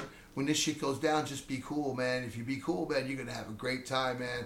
Just be cool, dude. Don't fuck this up for anybody. While he's doing this, and I'm like, what the fuck is getting ready to go down, right? So I'm in a mild state of fucking fear now. I don't know what's going to happen. Fear. Right? So I'm sitting there, and this is now, you have to picture this because this is a true story, and this is very, very hard. Now, this is right up to the Britney Spears video came out that you could download on your computer with the fucking little schoolgirl bullshit, right? Yeah. He was just jerking off to that every day. Oh, dude, I bent my dick in half. Well, I was doing meth when that came out, so I was like, oops, I did it 4 or 5 times. Oh. Anyway, so I'm sitting there, and the door, bang, bang, bang. The door was off to my left. The table's here. TV, camera. Steve the Beak Schaefer. The reason why we called him Steve the Beak Schaefer is because he puts your nose to shame, bro. Wow. Dude, this dude can bump like a bald eagle. He had a fucking, I swear to you, where's my nose? Easy out to here. And nostrils like the fucking ram airs on a 69 GTO. This fucking guy. You could hear him breathe if he was where you could hear him. Yeah. You know? Fucking snorting coke was a trip with this dude too, because he'd go like this, he'd go, there you go, man, and the line would be this fucking long. Come on, dude, give me a break. But anyway, so he's like, just be cool, bro, just be cool. So I've got about maybe an eighth of a gram of really good fucking coke in me. So we're just sitting there, I'm like, all right, bang, bang, bang on the door, like cop banging, oh shit. He's like, shut up. In walks this fucking broad, she's probably 5'5", 5'8". I said, broad, I apologize to anybody, anyway. In walks this... Calm down, broads. This nice young lady. I'm not coming after you. Dressed as Britney Spears, but without the pigtails. Just long blonde hair, bobby socks, heels thick, the whole thing. Mm-hmm. Nice. By the way, the girl that dropped off the beer like 30 minutes ago was fine. I wanted to invite her on. She's like, oh, you guys are doing a podcast? I was like... Imagine him inviting you into his house. Yeah. You're an attractive woman. Want to come in the house and do a podcast with us? Anyway. Like, sorry, I interrupted your story. I apologize. So, she comes in and he's like, all right, dude, just be cool, man. This is my friend Tony. He's going to hang out. She's like, is he cool? I'm like, yeah, he's cool. I'm cool, you know. I think I'm cool. She gets up on this table, starts dancing, man, and my buddy's fucking filming it. She puts the music on, and she's dancing, and he's filming it. He goes, look, man, I got my own website. I put this shit online, da-da-da-da-da. So she's dancing, and she's doing the whole fucking drop down, the pop, lock, fuck, whatever they called it back then. And pop, lock, and drop down. Yeah, in 2004. Yeah, she's doing, yeah, back when, sorry. How come you know when, though? I mean, that's... Is that date seared into your mind? No. Like to watch those videos, so you look them up, 2004. Anyway. So she's dropping down and doing all this. And I'm like, I am cool, you know, I'm high as shit. This is awesome. I'm watching the TV. She drops down, gets up, she does her shake, drops down, gets up, she does it, drops down, and shits and pisses all over that fucking thing. No way. And I am talking loose, like induced Dulcolax type Creole. I just described you as fucking what's that jambalaya. Kabooyah! Oh. And I was froze because I didn't see her do it. I saw it on the screen and the opening and closing and the whole thing. It was wild, and I was okay for a second, and then the smell hit me. And I was up and out the back door, standing in the backyard, just shivering at that point, just totally freaked out. So here comes Beak. Hey, man, you all right? Yeah, I'm all right. Here, man. He gives me a fucking joint. He's like, just chill, man. Just chill. I'll be back. Come. Gives me a beer. I'm sitting out there like, what the fuck did I just see? I'm like, just interdimensional at this point. And he comes out, all right, man, come on back in. She's gone. Come on back in. Oh, I sit down. I sit down on the couch, and there's the table. He's got two lines cut out right where this woman just shit. Now, what really, the real gravity of the situation hit me when I saw that. Like, I wonder how many times he's done that because he set up so quickly, and now I'm snorting lines off of this table. So I've been doing blow off of a shit table for the whole time I lived. Wow. Now, the website is scatlovers.com. Oh, my God. He made $4,000 a month off of that. I just imagine Germans under the table just watching like this. Oh, yeah. Oh, yes, good God. Playing techno. That's some Brazilian shit. Brazilians like that shit. I thought it was Germans porn, like this. Like scat porn stuff, yeah. That spray where they shoot it on the paper and then connect the dots. Yeah, that's terrible. Oh, my God. That's like painting. For them, when you shit on that paper, like, yeah, like a bacon. You know what? Diarrhea, $1,400. Yeah, you know what would be? You know, would be a great painting that I would literally hang in my house if I just stood there like this, and what? Somebody exploded diarrhea on me, and you just see the outline of my body, but the outlines and shit. I would hang that on my wall. That's gross. Who are you? Fuck. What happened to you as a child? Who is responsible for the shell of a man you have become? I'm shocked that ain't his album cover. It's a fucking. I mean, how can we make this? Could you ever? Obviously, this is his life's goal. What? No, listen, because the reason would be I get to explain it, the picture to everybody every time they walk in my house. So if it's just like right there and it's big and everyone is like, "What's the deal with that?" I have a fucking story, bro. Dude, you would not imagine what happened to me at this buffet. This 90-pound Russian girl. Yeah, just doing it for material. This 90-pound Russian girl ate nothing but fucking Panda Express for a week. And she had explosive diarrhea. And she just bent over, projectile shit, and that's my outline now. And that's my favorite poster in my house.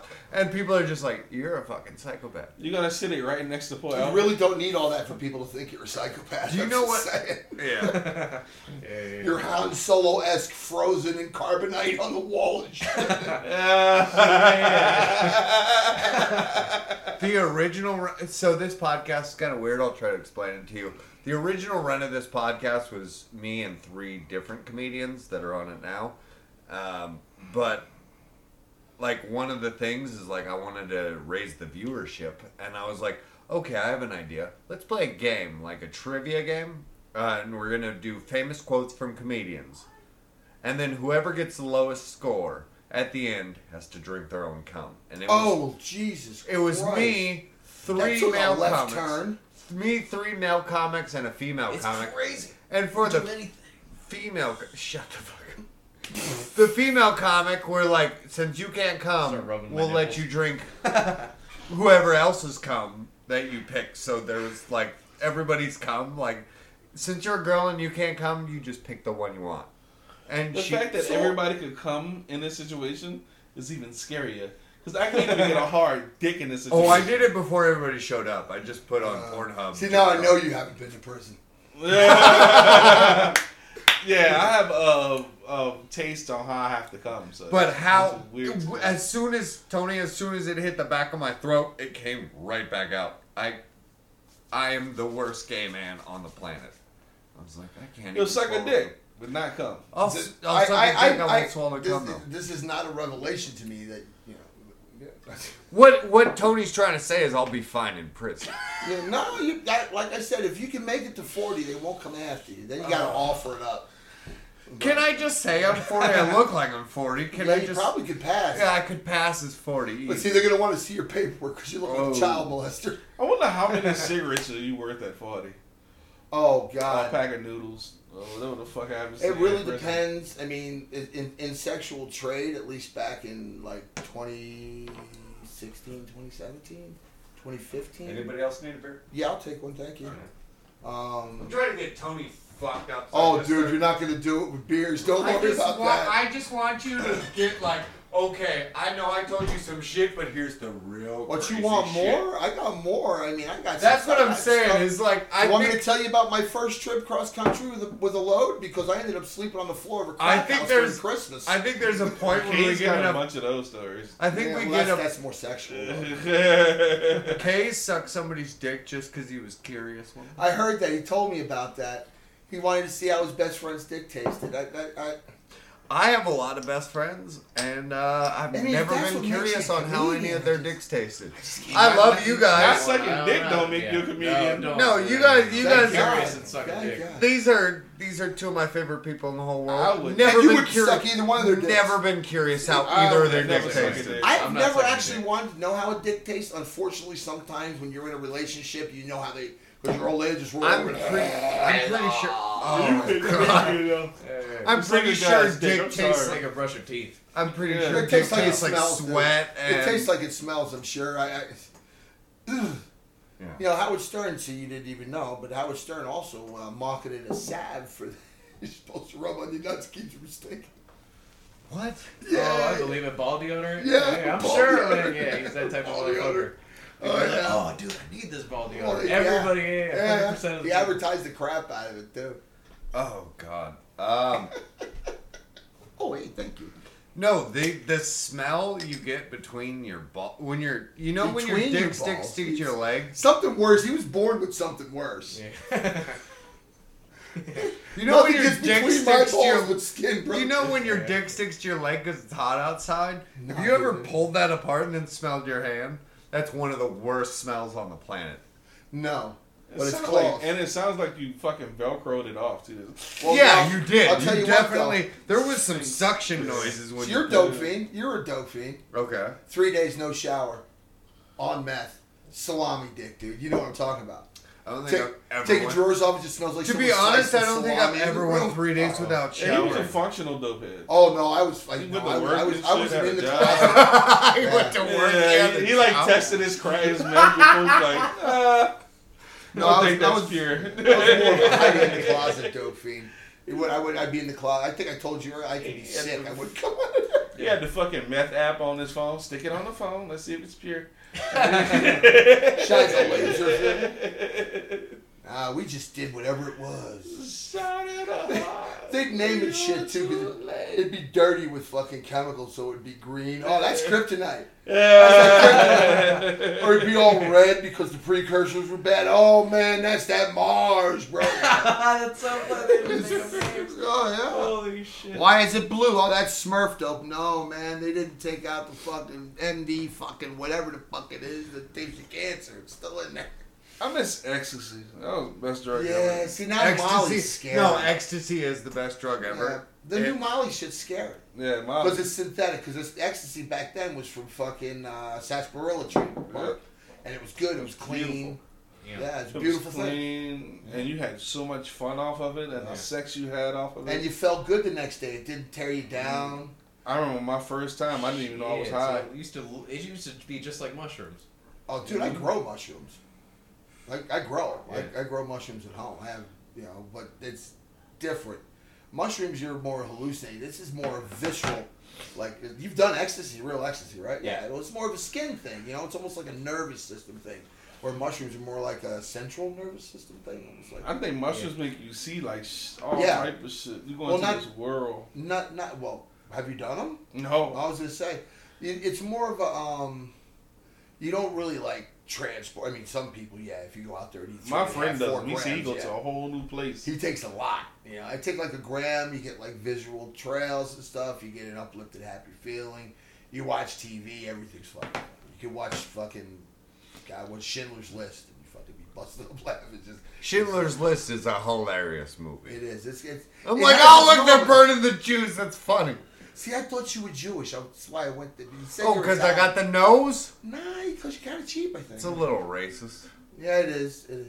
Was that racist? I don't know. I'm cheap. I just ordered beer through delivery. They charged me an extra $5 just to bring it to me. Yeah, my racism marker is fucking so high.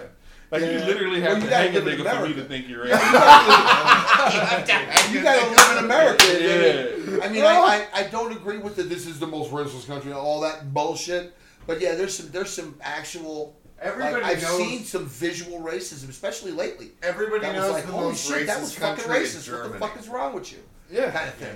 And I just amazed me. I think the amount of racism in this country isn't what people think it is.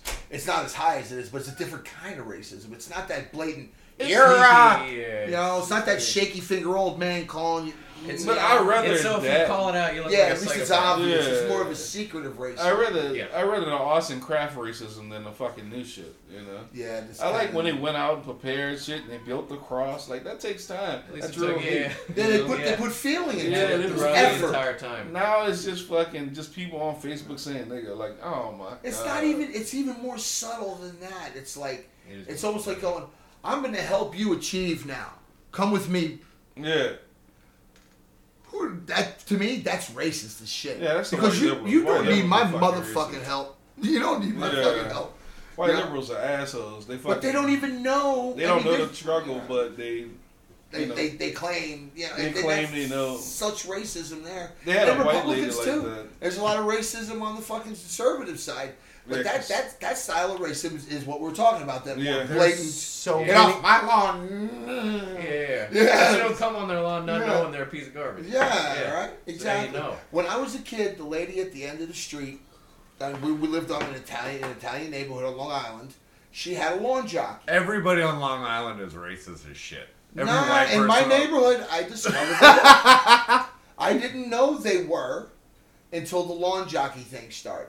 Because they had the little guy out there, and he was all black with the mammy lips, all the horse shit that holding the ring that you come up and tie the horse to, because we used to get the milk delivered. So that was why that was there. Mm. So as kids, we'd lean our bicycles against it. So I had my bike leaned against it. A bunch of us did. This guy's name was Rudy Sunderman, and I'll remember this always because of the fucking what my father said to Rudy's father. I had never seen my father actually. I thought he was going to beat somebody up. That was the first time I ever seen him get like that. Another time, my father pulled a 38 on the principal of my school. But that's another story. But my father come over and said, I don't want you leaning your bicycle. He was driving past. I said, I don't want you leaning your bicycle against that thing there. Get it away from that. That's racist, and you shouldn't be part of that. As a matter of fact, come with me. And Rudy went in the house and told his father. His father comes out and goes, what's going on? And him and my father got an argument over the fucking lawn jockey. My father told him, he said, if I come back here later and that's still out there, I'm going to beat the shit out of you. And he come over and kicked the fucking thing over. And then we left, and when we came back, the fucking thing was gone. Which racial slur is a lawn jockey? Who's that targeting? We should just beat his ass. It's a black thing. It used to be that they would have a guy, a slave, stand out all dressed in livery like a jockey, holding a brass ring, and he would take the horses, wrap their whatever the fuck you call them, and walk them. He was a lawn jockey. Then it morphed into a statue that if someone came up, police or fire or delivery or a friend, he could tie his horse up there. But it was painted with like the black with the red lips and all that horse shit. Yeah, super exaggerated. And then they wouldn't pay him. What they would do is they would tie 4 horses to him and then split him in half. Sometimes. Yeah. Sometimes. I was a lawn jockey. Yeah, it was bad shit, man. That's like I never even knew racism. Flamethrower guy in World War II, like you're gonna get fucked up. Yeah. Somehow. You're just like, when the fuck? That's what you did about being black back then. Like you just knew something bad was happening to your eyes. So when you had a good day, you appreciated it more. Like when you ate meat or some shit.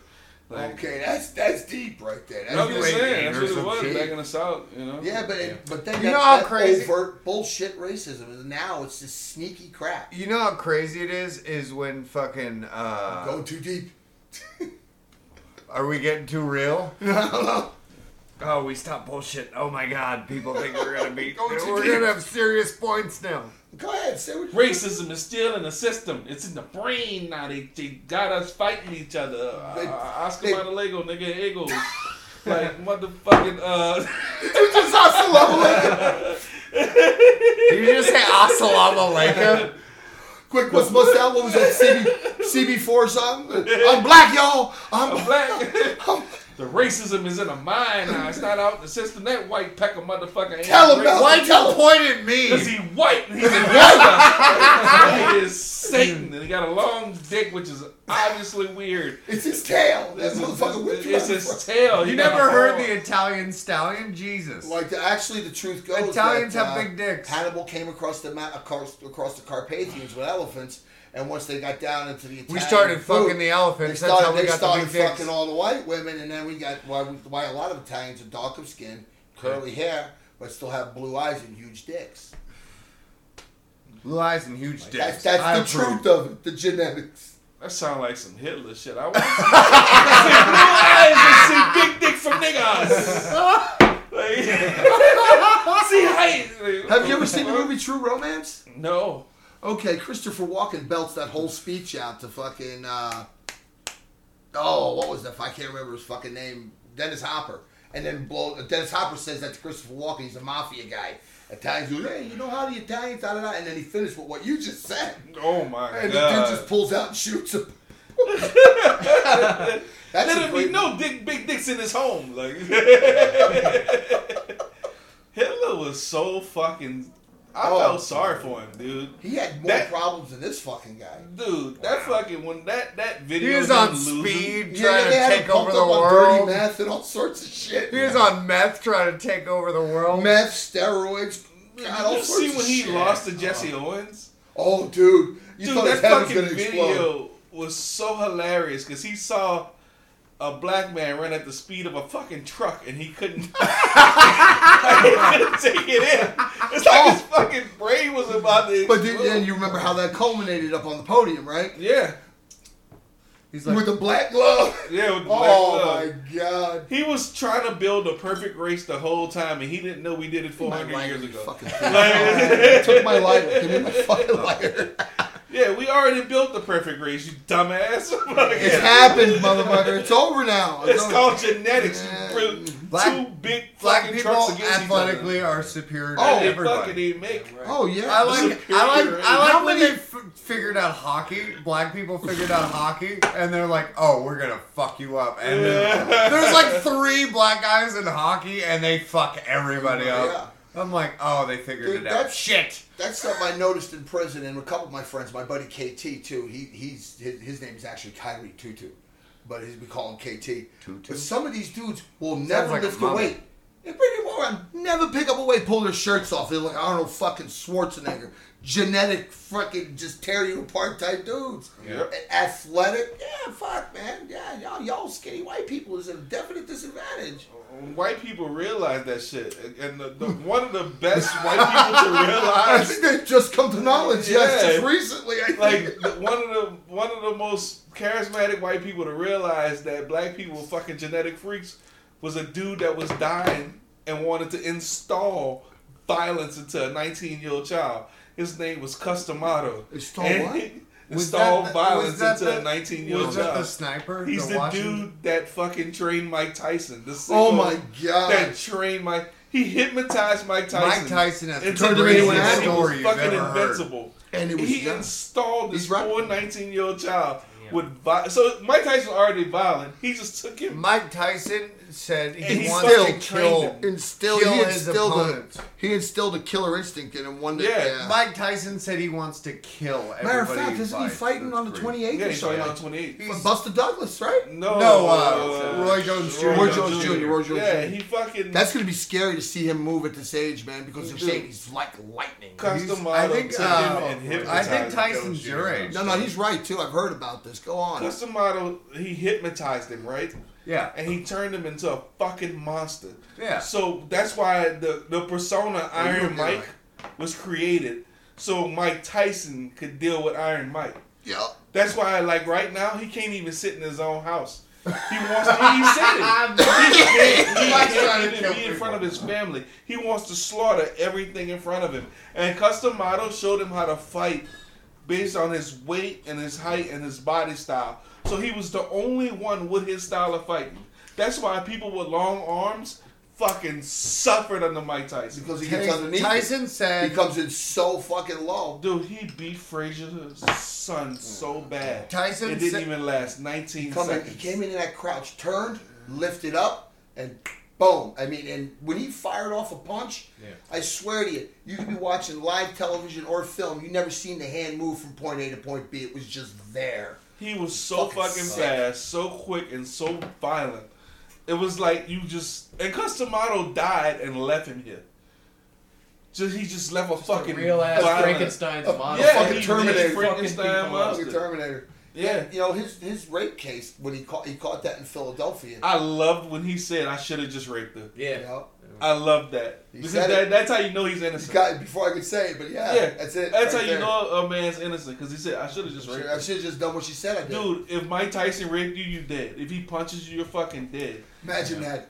Mike Tyson just... Dude, they did a sports science on it.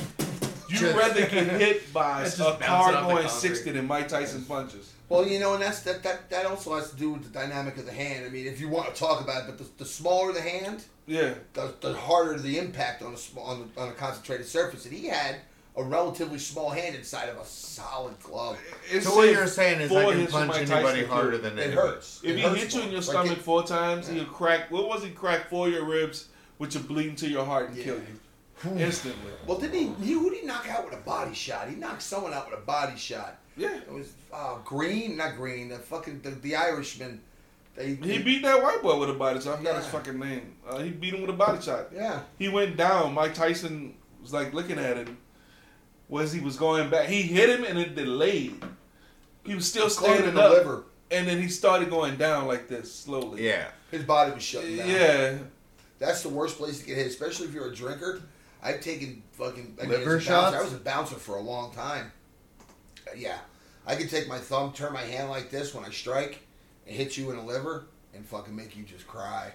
My liver is probably 3 times the size it should be. I don't think it's taking up all the space that your guts were supposed to have. All you got to do is make them drink. No, they put them back in. They're still there. They've been rearranged. No, normally when I say someone's guts are rearranged, it means I fucked the shit out of them. That's his fucking weakness. His weakness is the same as Jason, fucking water. Jesus Christ. You gotta drink some water, man. You gotta get I might live longer. Fish fucking it. I'm not trying to drink water. It's just... Well, yeah, this whole beer has water in it fucking theory. Like me, his goal is not to pay rent every month. Oh, that's bad. I don't blame him. Fuck. I wish I did drugs and shit, man. Let's get Guy on all the drugs. I gotta deal with everything. Dude, I got nightmares. You know what's funny about... I threw myself off the bed and fucking almost broke my neck. You know what's hilarious to me about Guy? About who? Guy is... I thought you said God. I was going to say, God, give me a moment. I'll tell you what's hilarious about that. Okay, we'll get on that in a minute, but the thing that's hilarious to me about Guy is he talks more shit than anybody I've ever met, and he's a clean comedian. He does clean comedy. I do clean comedy. You don't do any blue at all? Nothing. Wow. So you're... Isn't that insane? He's family-friendly. Like, you're him talking shit. This is my escape. This is the guy that told me when, when everybody was outraged about black people getting shot by cops. This man comes on the podcast and the first thing out of his mouth is more black people need to get shot by cops. And I was just like, oh my God. And I just shut down. You're kind of right in several ways. I'm like, I can't even comment on this. I can't say shit. Sure you can. And he's like, they fucked up. That was their fault. Y'all doing some shit that you shouldn't be doing, and that's why you got shot. And I was just sitting there like... That was the thing about the whole thing in the beginning of this year. Like, nobody... Everybody acts like the steps to getting shot by a cop is baking fucking cookies and then going outside. Yeah. You have to take zero accountability. Yeah, all sorts of dumb shit. Like how many? You act like you're not gonna meet that fucked up Rambo cop one day if you keep meeting cops. The Rambo cop. Yeah, one dude. I think the thing was that we told you we were like, okay, the point of this podcast is to be as offensive as possible, and you're like, oh yeah. Watch this, bitch. And he just went hard. And me and David Kays were probably 2 of the most offensive people in the entire scene. Okay. Shut down when he was talking. We just kept our head down. We didn't laugh. We didn't... say anything. We're just like, oh, guys, going on. When you speak the truth. Yeah. The guy just goes off on a topic. Inconceivable. Yeah. And we're just like, we can't say anything right now because we're going to be... It's fucking hilarious. When I was a kid, I see black people get shot and die all the time. The fucking mama come out and tumble into the street. Ooh, not my baby. I always wanted to have a sign for the best mom cry. Like, that's a 10. You know what I'm saying? Like, well, something gymnastics shit. You got three of your friends just running the floor. Yeah. Damn, look at that tumble. Shit, that's fucking awesome. I mean, and that's some of these women have the opportunity to practice 2 or 3 times before their actual debut. You know, especially this bitch took a whole gymnastics class when I fucking said that. Oh, Jesus. My last one wasn't bad enough. I got to project this time. From the diaphragm, Louise, from the diaphragm. When you scream about Malik, scream from the diaphragm. Right? I have 3 sons. 2 of them died from gang violence. I got the third one. He just died. Now is the time. Now is my time to shine on Fox 12 News. We are the champions. Yeah, Fox 12 News. I'm going to really let that. Blaring from Spleakers as she comes out and does a knee slide up to the body. Think about this. CNN right there. Think about this. Back in the 90s in New Orleans, fucking 500 people was dying a year. You know how much he went through Katrina. No, it was ugly in New Orleans. He was in Katrina. Good job surviving. Yeah, seriously, I ain't hardly bullshitting. No, go ahead, man. I didn't mean to interrupt you. Yeah, no, I was just wondering, like, if you invested into the t-shirt and casket business, you'd be fucking airbrush t-shirts. Yep, because that's what everybody was putting the fucking. Everybody's picture was the same. It was their son with wings in the background. You know, he died too soon. Shit. Yeah, all airbrushed and shit. The Hispanic ones had lowriders. Yep. You know what? One of my sold the papers that you can fucking tattoo that shit right on you. Right after the funeral, there's like 50 people lined up. Yeah, the fucking socks and the shoes. He died too soon. No, he didn't. He died when the bullet struck his ass. You put yourself in that situation. Yeah, you put yourself in that situation. You know, as a convicted felon. Oh, Jesus. I carried between when I got out in 1995 all the way to when I got arrested. I carried a concealed weapon, and I even carried exposed. I even worked jobs where I had to carry a pistol, and I never got arrested, and I never shot anybody. You know why? Because I'm not a dumbass. Yeah. And that's what these fucking kids, they making videos with guns, waving them around and shit. You never pull a gun. Oh, I pulled, you have to. Yeah, no, if it was in my hand, because I actually have a CCW. Do you really? I do, and I will never pull a gun unless I'm gonna fucking murder you. You have to kill somebody. Yeah, I'm gonna murder you. If I ever pull my gun, I'm killing you 100% of the time. That's what we see so much of now.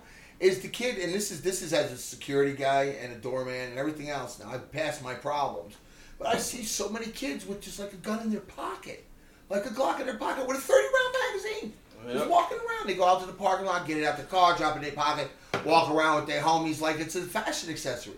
Dude, I see so many chicks in fucking in Winco in the stores with their fucking pink and purple Glocks that say "Soccer Mom." And did you grow up in the era? That's actual shit, dude. Yeah. Did you grow up in the era where every bitch that was in high school had that fucking bitch baby farm shirt? Baby fat. Was that what it was? If you're gonna try to be cool, get the fur. And it had the fucking cat on the back. Yeah. It was Russell Simmons' wife who thought she was cool, and she's like, "Baby Fat was like cat on the back." 20s, I think, when Baby Fat came out. Dude, I even got a pair of fucking Fat Albert shorts still, man. I was so big back then. Yeah, bruh. Yeah, that was the days where girls were like giddy girls, and they had this fucking hairstyle. Black girls had this hairstyle that come back to a ponytail. Every time they fight, it looked like a bunch of fucking ponytails on the ground moving around. They would try to find its owner. Like, it was like I love when black girls fight back in the 80s and the 90s because they had so much weave in their head. Bruh. You just rip the tracks out. That's what you do. You rip the tracks out. You go straight for the tracks first. You're like, yep. No, most black girls not even. That glue, you just had a line in your fucking head right here. I seen a chick get her weave snatched out like, God, no, oh my God, pandemic. Yeah, I was about to say like a month ago. No, back in January. I seen a chick, this one woman, they got to fight, boom, boom, boom. Chick reached up, grabbed, turned like she was pulling a lawnmower. All the way to the ground, tore out like four. Guys are getting weaved now. That's why if I fight a black guy, I'm pulling his hair. The first thing I'm doing. You see these motherfuckers get that shit glued to their head? Oh, I'm pulling that beard. Either one, because those beards are fake too. Because I see a lot of lesbians getting beards too, and I'm pulling that and beating you up. I don't give a fuck. No, if you're a lesbian and you're trying to be a dude, we can knock you out. That's the rule. Yep, I'm knocking you out just because you got that fucking beard. Just because you have facial hair. You fooled me. I didn't know you were a woman until the titty popped out. You fooled me. Yep. If you're a lesbian and you try to fight me, I'm going to knock your ass out. I'm going to fuck you with the beard on. Fuck it. That's what I'm doing. That's some like Pulp Fiction shit right there. And I'm going to pull a beard. You going to tug the beard? Because I know they fucking gorilla. You're an ugly man. You're an ugly gorilla. You are an ugly man. Shout out to all my dykes. Shout out to the dykes. Come through, see what happens. Come through. Test everyone that looks like a man. We love you all. Oh man, we will fuck you in the mouth and pull your ponytail though. Yes, we will. Oh, we love when I worked at Encounters down there at 35th and Indian School, there's a sex club down there. It's a swingers club. It's a swing club. Yeah. Called Encounters. I was a doorman there for a while, way back when I was trying. Oh, is that where they're like fucking in the other room? Yep, and people are just watching windows and shit. Like everybody's just watching. Oh, dude, I used to bang my girlfriend there all the time after I got off work. Fuck it, let them watch. I was in good shape back then. I actually had an ab. I didn't have a six pack, but I had a one pack like right across the room. That's good. It was right there. That was all diet, dude. I was starving, doing cocaine, and driving across country with drugs. So you don't eat much when you do that shit. But anyway, that's what I should do to lose weight. Fuck, drop out. Get a coke problem. You couldn't handle that shit. Get a coke problem. You'll be thin in a month. I support it. Well, that's real. Yeah, you'll support his problem, but you support the diet. No, I'm not gonna pay for it, but I just want to see him do it. It'd be fun. I think coke will help me out a lot in my life, man.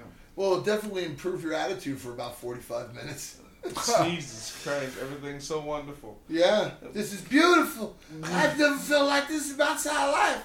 This is what I want to do forever. And then you're driving like a 75 El Torino, fucking some clapped out old Mexican mobile's all you can afford, eking your way across the sea. He's got a lowrider. Fucking picking up tin cans and shit. He's going to El Charo on Sunday nights or Saturday nights trying to buy one of the lowriders. He's like, I have $1,200 cash. Sell me one of these bitches. So I saw a dude one night at my job. My job is on I-17 and Cactus. You know those two meth hotels? Yeah.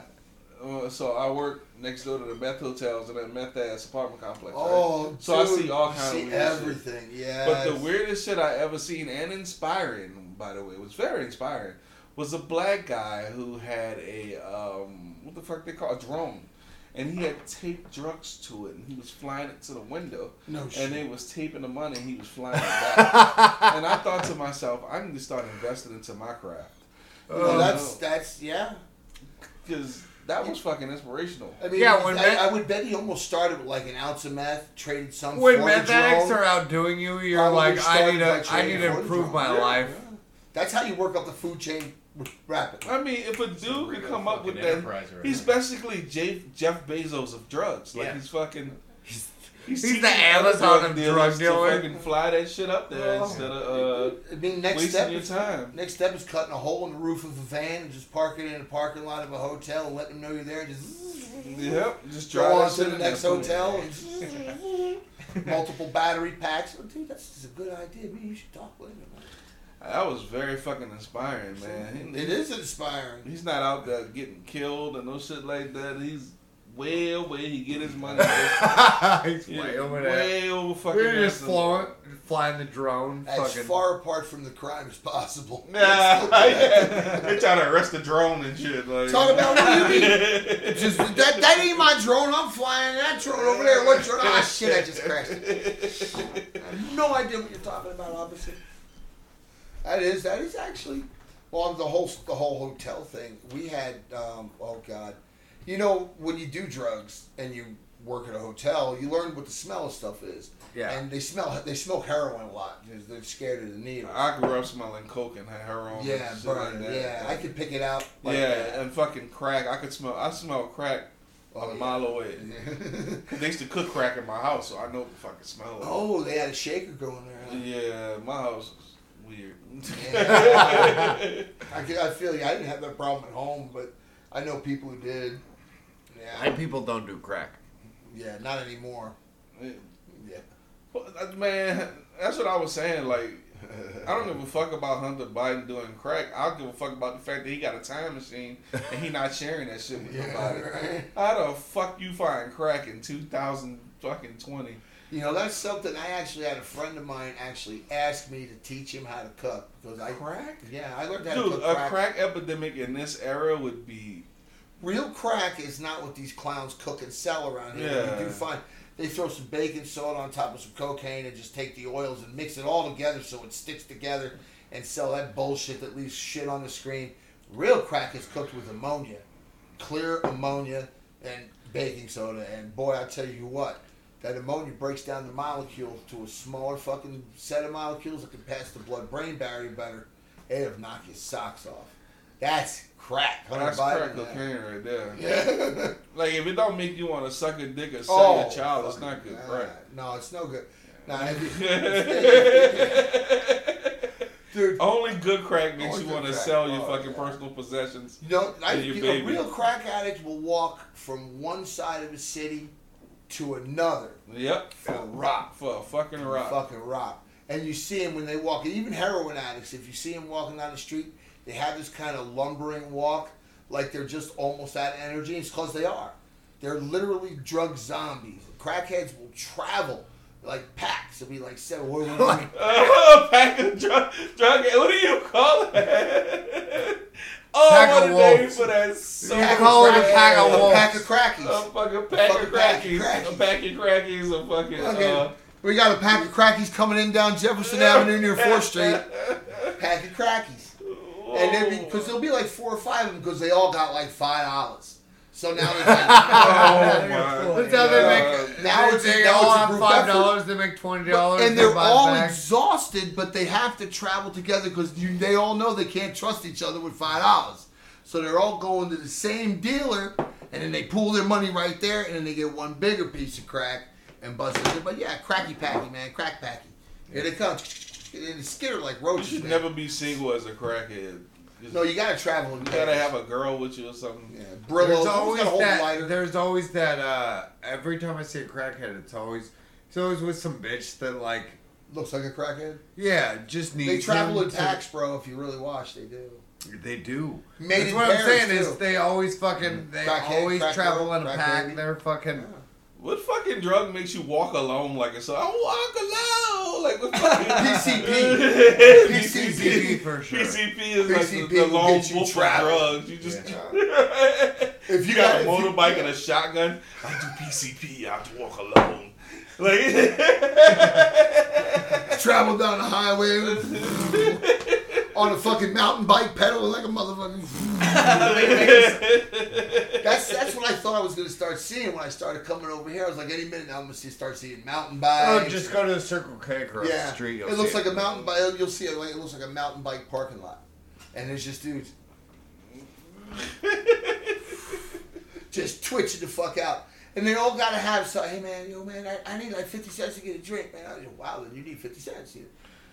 It's just fucking scary. So I try to bring water when I come to this side of town, just in case I get thirsty. I don't have to stop. What's the lowest amount of crack you think you can buy, like $1 worth?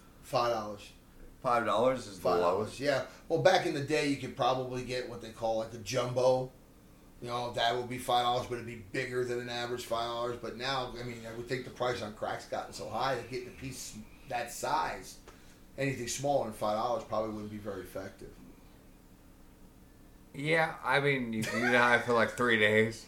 No, that's crack doesn't do that. That's meth. You got to learn your categories. I don't know drugs, Jesus. No, you seem like such a babe in the woods. As surprising as it looks, I don't know my shit about drugs. I'm glad you don't know drugs. Yeah. Shall I teach him? Yeah. Shall I teach him the ways? Teach him the ways of doing it. Go. You gotta start off with crack, man. Yeah, work your way around. And first you gotta do the powders.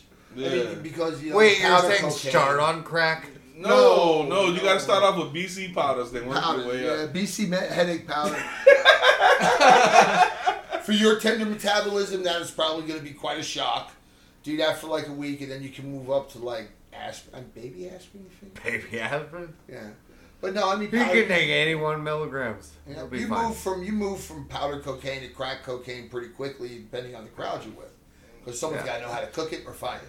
Yeah, it's like we give you a fucking belt, but we wrap it around your arm. It's like when you upgrade in karate. Yeah. Okay, so your test grasshopper. Find the vein is your test. What? On this fucking 4th degree black belt. Now you are ready to move on to crack, my son. Yes.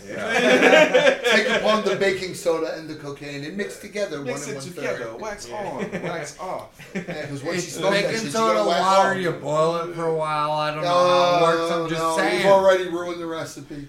Yeah. So you take 1 ounce of cocaine. I'm going to tell you right now. 2 flat tablespoons of baking soda. We're not telling you how to do this. Okay. This is just hypothetically. Hypothetical. You throw some water in. You got to use a mason jar. Because if you use some bullshit jar, the hot to cold shift will cause it to crack. None of that pickle jar shit. Yeah. And you make a double boiler. You fill a pot, let it boil the pot. You put your cocaine, your baking soda, and your water in the bottle. You don't want to use a lot of water. Everybody always uses too much water. You over-dilute it. Just enough to cover it so that it just dissolves. You put it in the boiling water, you heat it up, and you swirl that shit till it's all dissolved. You'll start to see an oil build on the top. Then you start taking a little bit of cool water. Take it out, keep rotating, and pour that cool water in. As you rotate it, a rock will form in the middle. Once you start to get the rock, you take a poker, stick it down in there while it's still soft. You continue to rotate, it'll build around it. It'll be all set. I feel like I'm on an episode of Snowfall. They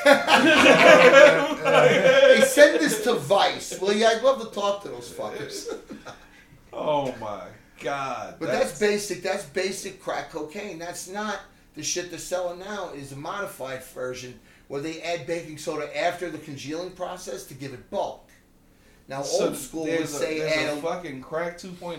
Well, no, what they're doing is they're making it weaker, but they're making more of it. Oh, okay. I'm like, Jesus Christ. No, to make it 2.0 in the cooking process, once it dissolves, you add about 1/4 teaspoon of white ammonia to the mix, and then see it scatter, and then pull back together again, and then what will happen is it will actually make less, but it will be much more pure. It's like crack flubber. Because that shit will bounce. Yes. The crack's alive. Oh, yeah. Oh, dude, I used to have motherfuckers mesmerized. 5 or 6 of them sitting around the table mesmerizing.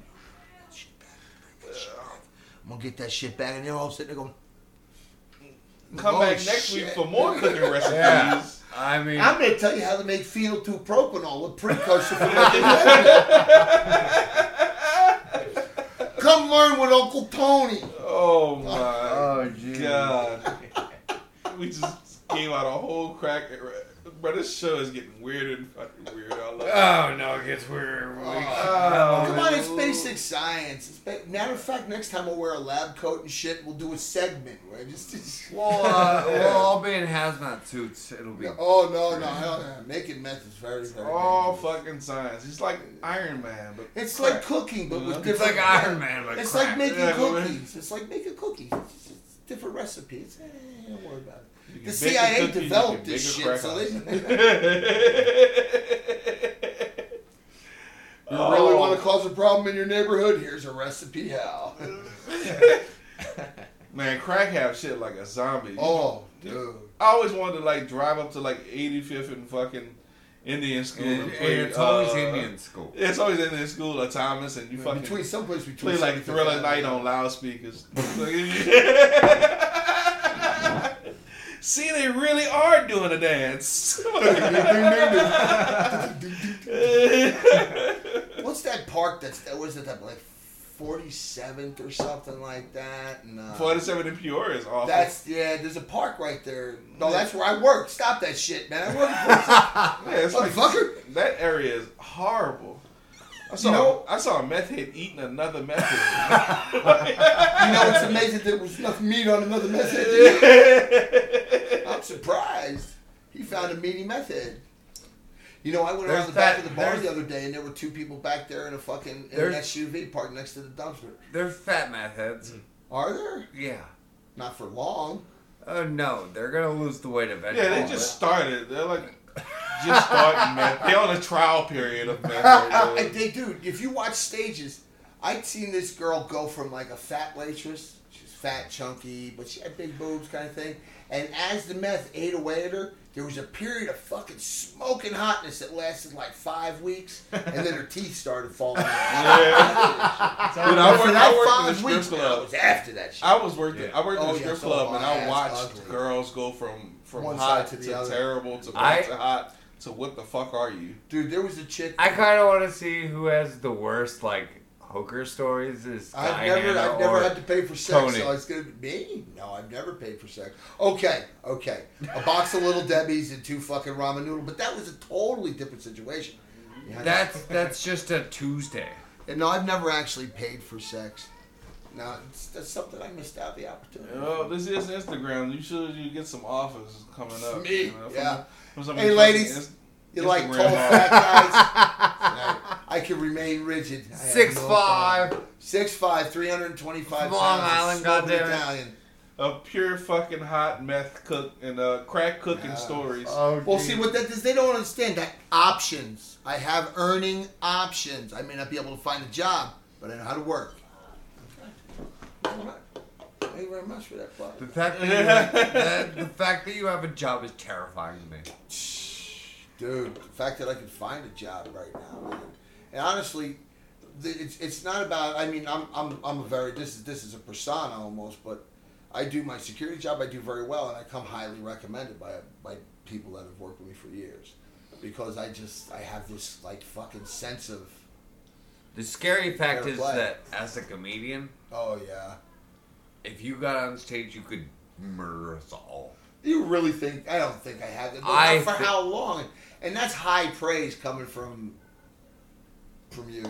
I'll tell you, your stories. I like how you pointed at him, not at me. Your stories, like if you was a storyteller, all you'd have to do is tell those stories. And add some punchlines in? Yeah, you'd add punches, but cut the words out. It's long-winded. Yeah. And I drift. I know that, too. There's nothing wrong with it. Just cut it.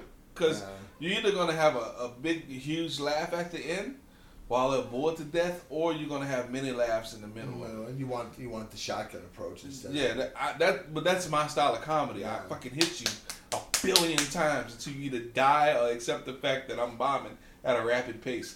Like, it's either all these fucking jokes are going to hit. Yeah. Okay, so who's truly bombed in front of a room? A real room? Like 200. Everybody like, what's that one place in Mesa or whatever it is where you gotta go upstairs to get the motherfucker? Bro, mania? They think the place is just stir-crazy. That's super packed, though. I mean, they have a huge nacho tray. The beers are super expensive. I bombed. The first time I bombed, I fucking... Alright, the first time I bombed... The first time you bombed? This bar called Bullets Sports Bar, right? And my friend Tony, he's real famous, he's an actor. His dad owns it, right? And we was doing stand-up over there every week. And my first time now, remember, I've never done like a Creole audience, because Creole dudes are evil. They just they try to sell you oh my god, boudin. If you don't like it, they're like, well, fuck you then. You know. Yeah. They try to sell you boudin, or they're trying to sell you some crawfish shit. You don't want to eat it, right? And they go in and they get drunk. So this is my first time around a real Creole audience, right? And black people. And I got up there and I told all kind of stupid Pokemon jokes and all kind of shit. And this lady told me, get your fuck out of here with your stupid fucking shit. You know what I'm saying? And they started fussing at me. That ain't no real jokes. What are you talking about? And I went home and I cried that night, right? And then I had to remember I was black. And I had to remember. Yeah, I had to remember. You had to see yourself. Yeah, I had to see. I did not know that jokes were from the heart. I didn't know that yet. Comes from the middle. So, yeah, I went home and I started writing real fucking jokes. yeah. about my mom, you know, about the whole growing up and being on, you know, the crack and the fucking being poor and everything being powdered. And like I did a couple of rap shit, like a gay rap. Like I just did, you know, stuff they could relate to. And I got a bunch of fucking laughs. That bomb changed my whole life because now that's all I write is shit that's ultra relatable to everybody. You know? Yeah. But yeah, that was an audience. There's about 80 people in there. I want to know how Noah writes jokes because when I see Noah go on stage, it's like, which one's Noah? I don't know. Oh, you? Yeah. I don't know. Sorry. I don't know when you're bullshitting for the day or you're just like Steve. You're just like upset about something. Steve, I swear to God. I really am right now. Yeah. Nah, he's good. Go ahead. I apologize. Go ahead and speak, please. But like, when are you upset about the joke and when are you just riffing? It just all blends together so perfectly. I can't tell. I'm like, is this Noah talking shit, or is this Noah doing material? I'll just go up and just start talking about horseshit, and then it'll lead my brain to a joke.